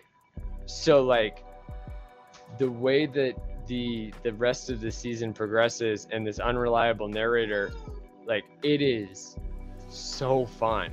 I Yeah. love you guys like being frustrated with certain pieces and then like all of me is just like trust me. It's Oh not over. yeah. So I've got Like, what no what are we? characters that you get introduced to unless they die on screen they almost always come back at the end or Yeah. they have a clear exit So- throughout the season So I put what we did like up, and I know I already reached for for this earlier, but I'm just gonna put it up there again. What I did like, of course, was uh, seeing all those M14s on screen was very nice. I, I got so excited. Uh, this was one of those shows where I went grab mine and watched the watch most of the show while while hanging out with my rifle, because that's how good it is about really getting you interested in. it. This is still a good show. Just because I have scenes that I don't like about the book not being lifted, that is if that's the worst problem this show has is some scenes just don't resonate with me like they do in the book oh no. uh i it is uh, yes i would recommend this. It's a solid six out of seven for me right now um because it, it does have good pacing. I couldn't believe how quickly the two hours went by watching the show. I, I was just i was impressed. And so it it does a lot of things right and I'm in like I said, guys watching whether uh, present or, or on the rewatch or re-listen. Um, this is our community uh, show that we're doing. This is so if you guys want to start reading the book and want to catch up on Terminal List and watch with us, like I said, next week is going to be episode three. Um, Yeah, read, uh, read the fan Ar- mail, Ardeni- somebody, please. Yeah, Ar-. Lol, that brought the image of Petey petting his rifle, whispering, "My precious." Yeah, Yeah. you know, I mean, I, I wouldn't put his rifle gun. Too close like to it, open flame, this one is as, as there may be some some words in in Mordor uh, on them, but you know, eh, I'm not saying it's one rifle to rule them all. it's an M1A, dude. This okay, so let's do some historical talk with the rifle on screen because that's I want this to be educational, not just hey, look at my gun, I'm so cool. Um, this is this particular gun is the uh, civilian version M1A Springfield. Um, this is basically the grandson of the M1 Garand, which was a six-shot um, uh, not not mag clip. It was at a six six six round clip that you would load from the top. Now you can actually, if I took my scope off, I could actually top load just like back in the day. Um, then of course came the uh, the upgrade, so to speak, the M14 full auto with a 20 round magazine. Um, which we used. I want to say every time I research this, I do get my guns mixed up, so I do apologize. I want to say it was Korea was where they used the M14 a lot. Um, because in Vietnam, that's when we came out with the M16, uh, which most people recognize as an AR-15 civilian version. So yes, uh, this is typically the M14 is typically the um, the dress rifle for for the 21 gun salute that you do see in the show. That is actually accurate. That is exactly the gun that they typically go with for those types of salutes. And so there's a lot of history that this platform has, and it was one of the reasons why I wanted to get one myself was because of the the historical implications. I mean, this thing dates this thing at you know it, it's it's tied all the way back to World War II. Um, it was basically the go-to rifle in World War II. It was considered one of the best performers. Um, the original one in World War II was a 30 uh, 30 30 is either 30 30 or 30 6 and uh, yeah, you've probably played this in Medal of Honor, uh, the first Medal of Honor game. It's the gun that you use primarily to storm the beach of Normandy, and that's what a lot of in and it was praised for its high accuracy. To this day, however, the M1 is actually used for a lot of sport shooting. It is it is still considered a very great precision rifle, and that's that's what I love using it for. It's good for target practice and, and just yeah, like I said, it's cool to have a, a, a, something that's linked to history like that that also fully functions. Um, and you know, insert deity of choice here, willing. I will uh, never have to use it on a person. So Yeah. yeah, I love seeing all of it. They they got that right. They got the military honors correct with the with uh, with using the M14. They got a lot of things right that I was very impressed with with that. Like I said, the pacing. I also really liked the last uh the last scene in in episode 2. Like such a great I don't want to give away exactly too much of what happens, but just in the confrontation, such a great anticlimactic way that just in like you think it's gonna turn into a big old brawl, and he goes, "Nope, shoots him in, done." I was like, "Yes, thank you, finally some realism." RND fan mail says, uh, or excuse me, fan mail from RND says, I'm more of an RPG player, but I am interested in World War II history and watched a lot of World War II movies. Yes, uh, so if you have knowledge that probably supersedes mine, please feel free to share it. I will not be offended. I do like to get correct information, not be. I'm more interested in getting right information, not being. Um. So, yeah. Uh, other things that I liked, eh, uh, the casting so far has been perfect. Everybody's really got is is clearly. I'm sold on everybody. I, I don't have any criticism for the acting. Everyone's great. Chris Pratt, I think, was a great choice for this role. Um, so too. See fan mail from Arindy. My favorite subject though are the planes from that era. P-38 Lightning. God, that plane looks good. Yeah, yes, yeah, the plane stuff. Um, quickly to diverge real quick. Uh, my favorite sequences in um, Dunkirk were the planes. I could have just done two hours of planes flying around over the English Channel. Honestly, I that stuff was awesome, especially in IMAX. I, I know it's super apro- apocryphal and everything, but I'm a tank guy, and Kelly's Heroes was probably one of my favorite movies, if only because I've met dudes like Oddball. And, you know, it, it's totally realistic to believe that a, an oddball like that would be given a tank to command because that's the kind of screwballs that wound up being a tank commander at that period of time. Is that uh, is that a similar story to the uh, uh, to the Brad Pitt one, the the tank one with uh, Shia Uh, LaBeouf? no. I can't remember that name of that movie. I like no, that one a lot. um, this one, I guess the closest modern movie to it would be Three Kings. Hmm. The basic premise of the movie is there's a whole bunch of gold in a bank in France, and the Germans are pulling out, and they just found like they're pulling out without leaving or leaving the gold. So they figure there's this whole bunch of gold there, and Kelly and his team are like, well, why don't we just drive in, get rich, and get the hell out of here and get out of this war? yeah, and the Brad Pitt one was Fury. Did you like Fury? Fury was fantastic. Yeah, okay. Yeah. I mean, I liked it too, but I just was like, okay, tank guy. Maybe, maybe your opinion's a little bit worth considering. Uh, fan mail from Arindy. Whenever I hear Chris Pratt being mentioned, I can't help but think crisp rat. Cool. Uh, yeah. No.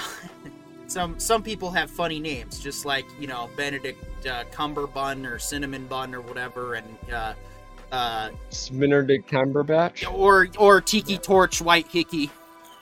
Um, Yes, yes, yes. Um, uh, fan mail from Arendi. Band of Brothers was good too. Yes, Yes. solid. That we may have to consider doing a watch community watch through of that next year because that that is one of my Yeah. favorite series. Is This is Maybe this is a around great way to Memorial show Day us or you guys are a part of the watch Or tri- June 6th, watch yeah. trials.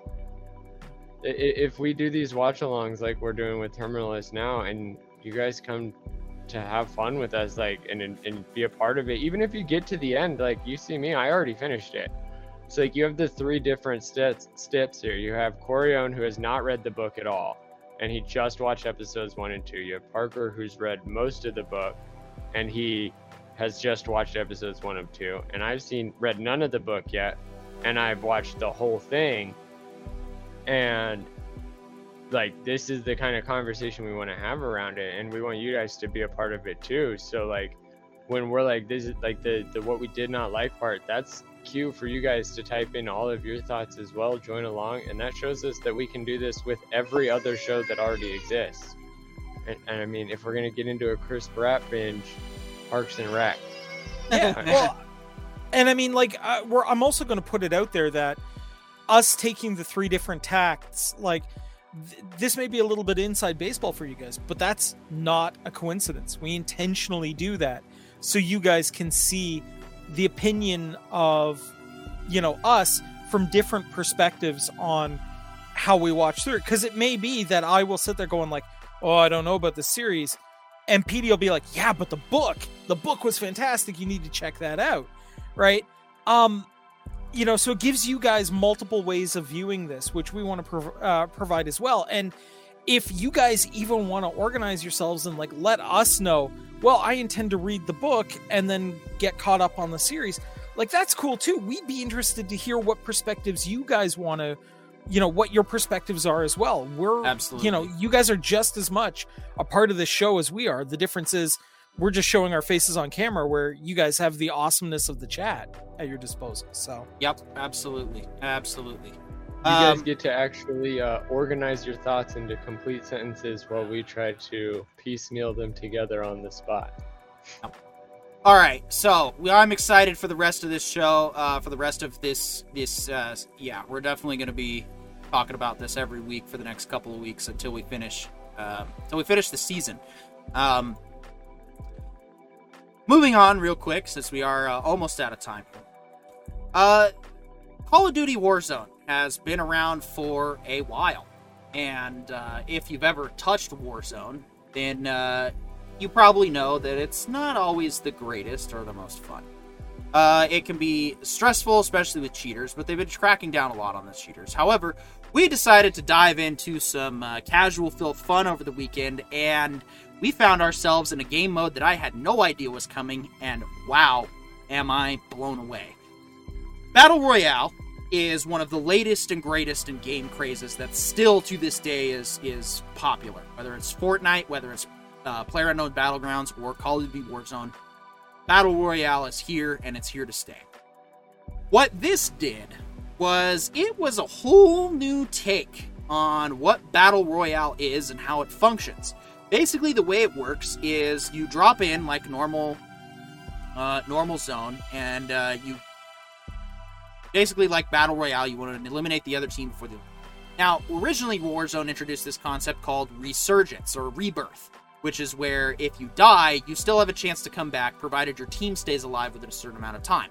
And of course if you guys get wiped that's that. This game mode here rebirth of the dead took that concept and flipped it on its head and introduced a zombie element to it so, two fan crazy things of Battle Royale and zombies get mashed together in just some of the most chaotic fun that I have had in a, in a game mode in a long time. What happens is you deploy as your squad like normal, and if you get killed, you then de- redeploy, as you've probably seen on the screen, as a zombie. Now, there's a couple of catches with the zombie. One, the zombie cannot use guns. Two, the zombie doesn't have a parachute, so when you parachute back in, you just smack it to the ground. But you get back up. You do have a couple of zombie abilities to give you an advantage, but basically what you want to do is try to get back into human form. Otherwise, if you get killed as a zombie, you're dead until your team can revive you. But wait, there's more. In the event that your entire team gets wiped, you're not necessarily out of the running. Because in the process, you can see on the right of the screen there, there's a zombie meter. And if a certain amount of zombies get killed, all the spectators automatically redeploy.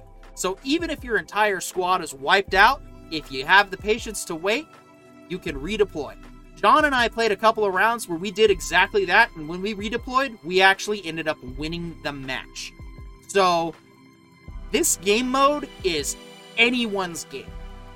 That said, Corion, this was your first Call of Duty experience. What did you think? Uh, yeah, I mean, look, uh, the reason why I typically don't play this particular genre of games that much is I'm not too much of a twitchy gamer. I'm more of a I like to think out and plan my actions a little bit more than the frenzied pace of the game. That being said, I had a lot of fun, and once I finally got into a position where I could use the accurate rifle I picked up. I can't even remember what I picked up, but I know it was a reasonable sniper weapon. I was having a great time picking off people as they came in. Uh, of course, once I got nailed, I got picked off in air on my parachute for uh, uh, which I guess was a, a not so subtle uh, jump, uh, jolt of revenge from uh, the guys I had been picking off. But you know, I mean, uh, you, you take it as it comes, right? Um, I like the zombie aspect. I found that usually if I was dropped into a place with people, I could, you know, pick up the the cure pretty quickly and get back to, you know, my favorite part of the game, which was shooting random dudes with whatever random gun I happen to find on the floor. Um, I will say that the shotgun was an absolute lifesaver on multiple occasions. Um, though I still have to find the bat because it seemed like you guys had a lot of fun with that bat. I do love the bat. Uh, I gotta ask, can I get my entrenching tool? I It Do is they have a one of the attacks. I want to say it's either Black Ops or Vanguard, but there is an entrenching tool. Ah, Perfect. And yeah, the, yeah, the melee weapons are always a good. Um, it's it's it, it's just y- yeah, it's a simple. You know, Call of Duty's never been anything. For me, Call of Duty peaked with Modern Warfare 2, not not this new one coming out, but the original Modern Warfare 2. Uh, I thought the story was fantastic, and I, I just I, I that the whole uh, the whole Red Dawn theme going through was just amazing. I I absolutely enjoyed it. Um, so, but that said, Call of Duty gameplay is pretty straightforward. Run around, you shoot, it's first person, whatever. Uh, that's why these types of game modes are fun, is because now it's like there's more tactics involved, and that's what I like. See, I'm kind of the I'm kind of in between there. I do love a good strategy game, um, and I do enjoy a, a lot of the games that do require you to think. But I also do enjoy quick, fast, turn my brain off, shoot them, kill them up. This is different because it's a little bit of both. Because you have to be thinking tactically minded. Okay, here I am coming back as a zombie, and it's the end. How am I gonna, you know, what do we do to win this, right? And you've got to kind of think out of the box at times because it can get it can get hard. Oh, is this the ending where I picked up the file at the last second and lost? Uh, yeah, I think it was. yeah, yeah. See, it, it's that's just that's the other thing. See, and I love games like this that have a bit more of a random nuance because there's no like, you know, there's there's no. You could be the best player at this game and still lose. And I think that's what I really enjoyed about playing it was it was never a guarantee. You know how good you perform doesn't necessarily mean you're gonna you you have to think of those other uh, extenuating circumstances in order to be successful. It it takes time, and and yeah, I, I was surprised with how well John and I played the first couple rounds by ourselves, and even all of us playing together was a lot of fun. I, I want. Go ahead, John. the first the first round was a walk on W, dude. we figured that one out so fast. The first time we played, we're like, all right, we're staying with this. And then yeah, we had a couple losses in between, but then we got another W on Saturday. And Oh. like this game isn't so much like there's so many of these battle royales. I've played almost all of them. I tried Fortnite when it was first coming out. I tried PUBG when it was first coming out. And Apex, I've played a little bit since it came out and when it came out. And I've been playing Warzone since Modern Warfare dropped. And I don't like battle royales mostly because like they almost always scatter you across the map with nothing good to use. And it makes it so hard to play solo let alone like if you can get a halfway decent team but then if you're constantly hot dropping you're getting walked off and you just get tired of the waiting for the loads. And that's what i love about what warzone's been doing with these resurgent modes the golden plunder regular plunder like they take the battle royale map they take the regular respawn mix it up into the standard battle royale format but more along the lines of that law domination. And you get to just have fun like parker and i while we're playing is like we'll have those periods where we'll just goof off and have whatever conversation we want because we're running across the map to a hot zone but we know we're probably not going to get talked to by any of the other players until we get to that hot zone. So we can take some time off while still playing Call of Duty. Well, like we're taking time off in Call of Duty from Call of Duty and progressing to go do more Call of Duty, all in the same game. No load, no pause, no like, oh, I got 30 kills and 80 deaths and I feel terrible about myself. Instead, it's like, no, we still got stuff to do. We're not looking at any stats. We're going to talk about whatever we're talking about on the road to where we're going. But that's where we're going. And, and it, to me, that's a new kind of fun I've never experienced with Call of Duty until we started streaming Casual Filth. And until we started this one, especially. This one, like, Parker and I played, and I, like, I usually said I hit hard deadlines. He's trying to like, snipe with a so shotgun. Was that even was that even anyone on our team? Yeah, it was. Yeah. That- but, Wait, uh, was that you, no, like, Corion? way It probably Yeah. was me. Yeah. It is. Yeah, they don't put slugs in those guns. Yeah, well, But uh, there is. There's a mechanic. You can get the perk for slugs. Oh, you Um, can. Oh, okay. Good to know. I didn't know. Yeah. No, dude, this game, like, I think the, a lot of people's beef with Call of Duty is that, like, it felt like it was just following in the footsteps of PUBG. Fortnite, but in reality, it feels like PUBG and Fortnite were just the testing grounds for what Warzone was already trying to become eventually.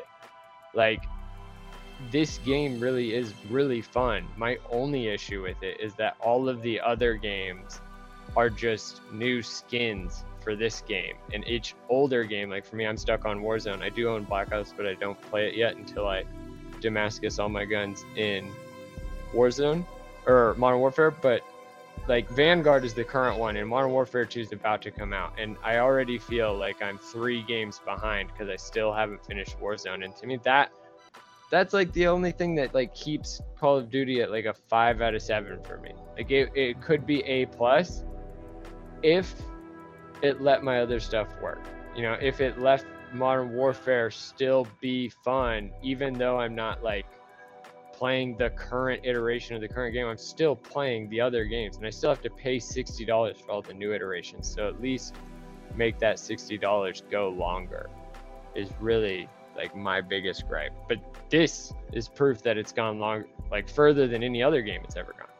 I've never found a new game mode in one of my old games and been like, wow, I'm really happy and surprised I came back. and till now. Yeah, yeah, and that's just it. I agree with you. Overall, Warzone is yeah about a five out of seven game in yeah. in retrospect. This game mode, however, I do give a seven. This is this is Seven nuanced. A plus. This is A this is this plus. is different. This is a take on two different genres put together, and it and it's fun, and it's it's just it's yeah, it's probably going to be taking up casual filth for the next I don't know as long as it's available because I I really enjoy. It. Fair enough. That being all said, uh, I do need you guys to give a um, give a try to Stray. That one was really good. H Marie wants Dude, to try Stray. looks so fun. It Yeah. looks so just Oh, we've got uh, mail in here. Uh, you like uh, RPGs too? Uh, yeah, Arden. I run uh, at least one tabletop uh, RPG a week. Uh, when it comes to uh, video game RPGs, yeah, I, I tend to run through a lot of them uh, when they come out. Uh, I do have some uh, requirements from an RPG for me. Uh, it has to have plot first, and the plot has to be has to have some semblance of sense to it. Um, like don't get me wrong, I, I you know, old classic D and D Spelljammer where you're like, you know, a fantasy Conan dude running around in space, flying around on like space dragonflies, fighting dudes in space mollusks and stuff is cool and like is you know 70s van art come to life. I'm not disagreeing with that. But i'm more of a i don't know i would say I, i'm more of a, a classic forgotten realms fantasy kind of player uh, or you know i like my sci-fi like i loved the mass effect series right until the end um you know that series was fantastic it felt like the things you did mattered Uh, it felt like the places you went had their own personality. Um, so yeah, I, I love good hardcore RPGs. Yeah, I'm a I'm a big fan of. Uh, oh, Randy, uh, or fan mail from Randy says, "I've been trying to get into D and D games. Family doesn't really like it. Open groups tend to be ticking time bombs." Yeah. Uh, yeah, I, I only ever played D and D tabletop game once. Um, I've never really got into it. I am looking forward to that movie. That looks like a lot of fun. Um, but uh, I, I, do also enjoy a good role playing game. I love Knights of the Old Republic. I hold that as one of the greatest Star Wars games, the best Star Wars story ever told. It's down. Um, the best thing to ever come from from for the Star Wars universe was Coach. Um, you know what we could do, guys? Before the D and D movie comes out, if we could get maybe one or two players more we could hold our own version of celebrity d&d as a live stream for a show. Like as a one shot if that is something you guys in the chat would like to see. Uh you know 100 subs. yeah like you know make it happen it. you guys. 100 and, subs will be there. yeah i'll set it up. I will run the game. Uh you know i've got an idea in mind for a one shot that we could pull off that uh you know, I think would be really good. I, I definitely think I can uh, build PD a uh, wizard slash, you know, um, you know, wizard with a magic missile shotgun that I think he'd appreciate. and uh, you know, we could make something of well, yeah. this. So if you guys are really interested, this thing actually can have a grenade launcher on the front of it. Believe it or not, I, I would like to get one. I can't get any grenades for it, but still, being able to have it would uh, all right, we are down to the last uh, couple minutes of the show here. So, gentlemen, uh, why don't you uh, plug away? Well, uh, I am Corion Witch in Residence. On Sundays, every Sunday, I do a show talking about the spiritual uh, f- lessons we can learn from pop culture. And every other Thursday, I host transmissions from the Rogue Council.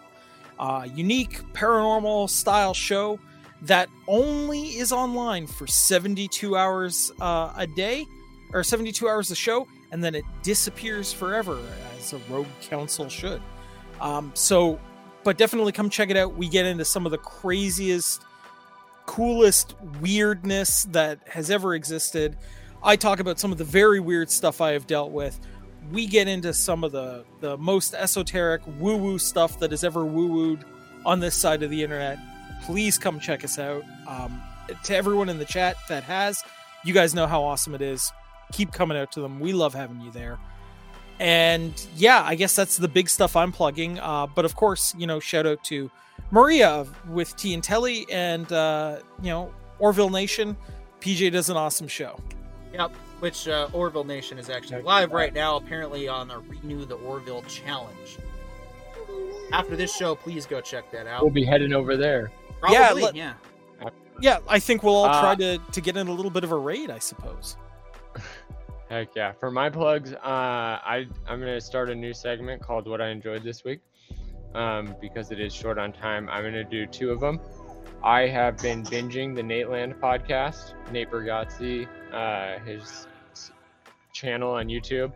It's the funniest, cleanest comedy I've ever listened to for 24 hours straight and just all like just two hour episodes, tons of fun, tons of funny. And then my all time favorite podcast right now is Middle of Somewhere with uh, Cy Amundson and Chatty Daddy Chad Daniels. Uh, this is my boy. He is mountain climbing across my desk like a maniac. Oh, and that is what I've enjoyed this week. There we go. All right. Well, I do want to thank uh, our viewers that participated today. You guys are what helps uh, make this place awesome. And of course, our uh, podcast listeners appreciate you guys taking the time to download and spread the word. Please, guys, it, it's I, I, know it's a cliche. You know, I thought it. We tried some nuance with the whole obligatory like and subscribe, uh, but really, we are serious about trying to grow and, and make this a full time commitment. Want to keep adding more shows and adding more content. And the sooner we can monetize, the sooner we can start making that happen and actually grow TWB into its own uh, fully uh, competitive channel with, with actual cable and stuff. Um, we want to bring more content to you guys and more shows and more not just gaming stuff, but we've got some cooking channel ideas or cooking show ideas. We've got lots of stuff that we want to do. It's just hard to find the time right now. So, um, thanks for watching again. My name's Peter York of the Writer Brothers. We will see you guys again next week.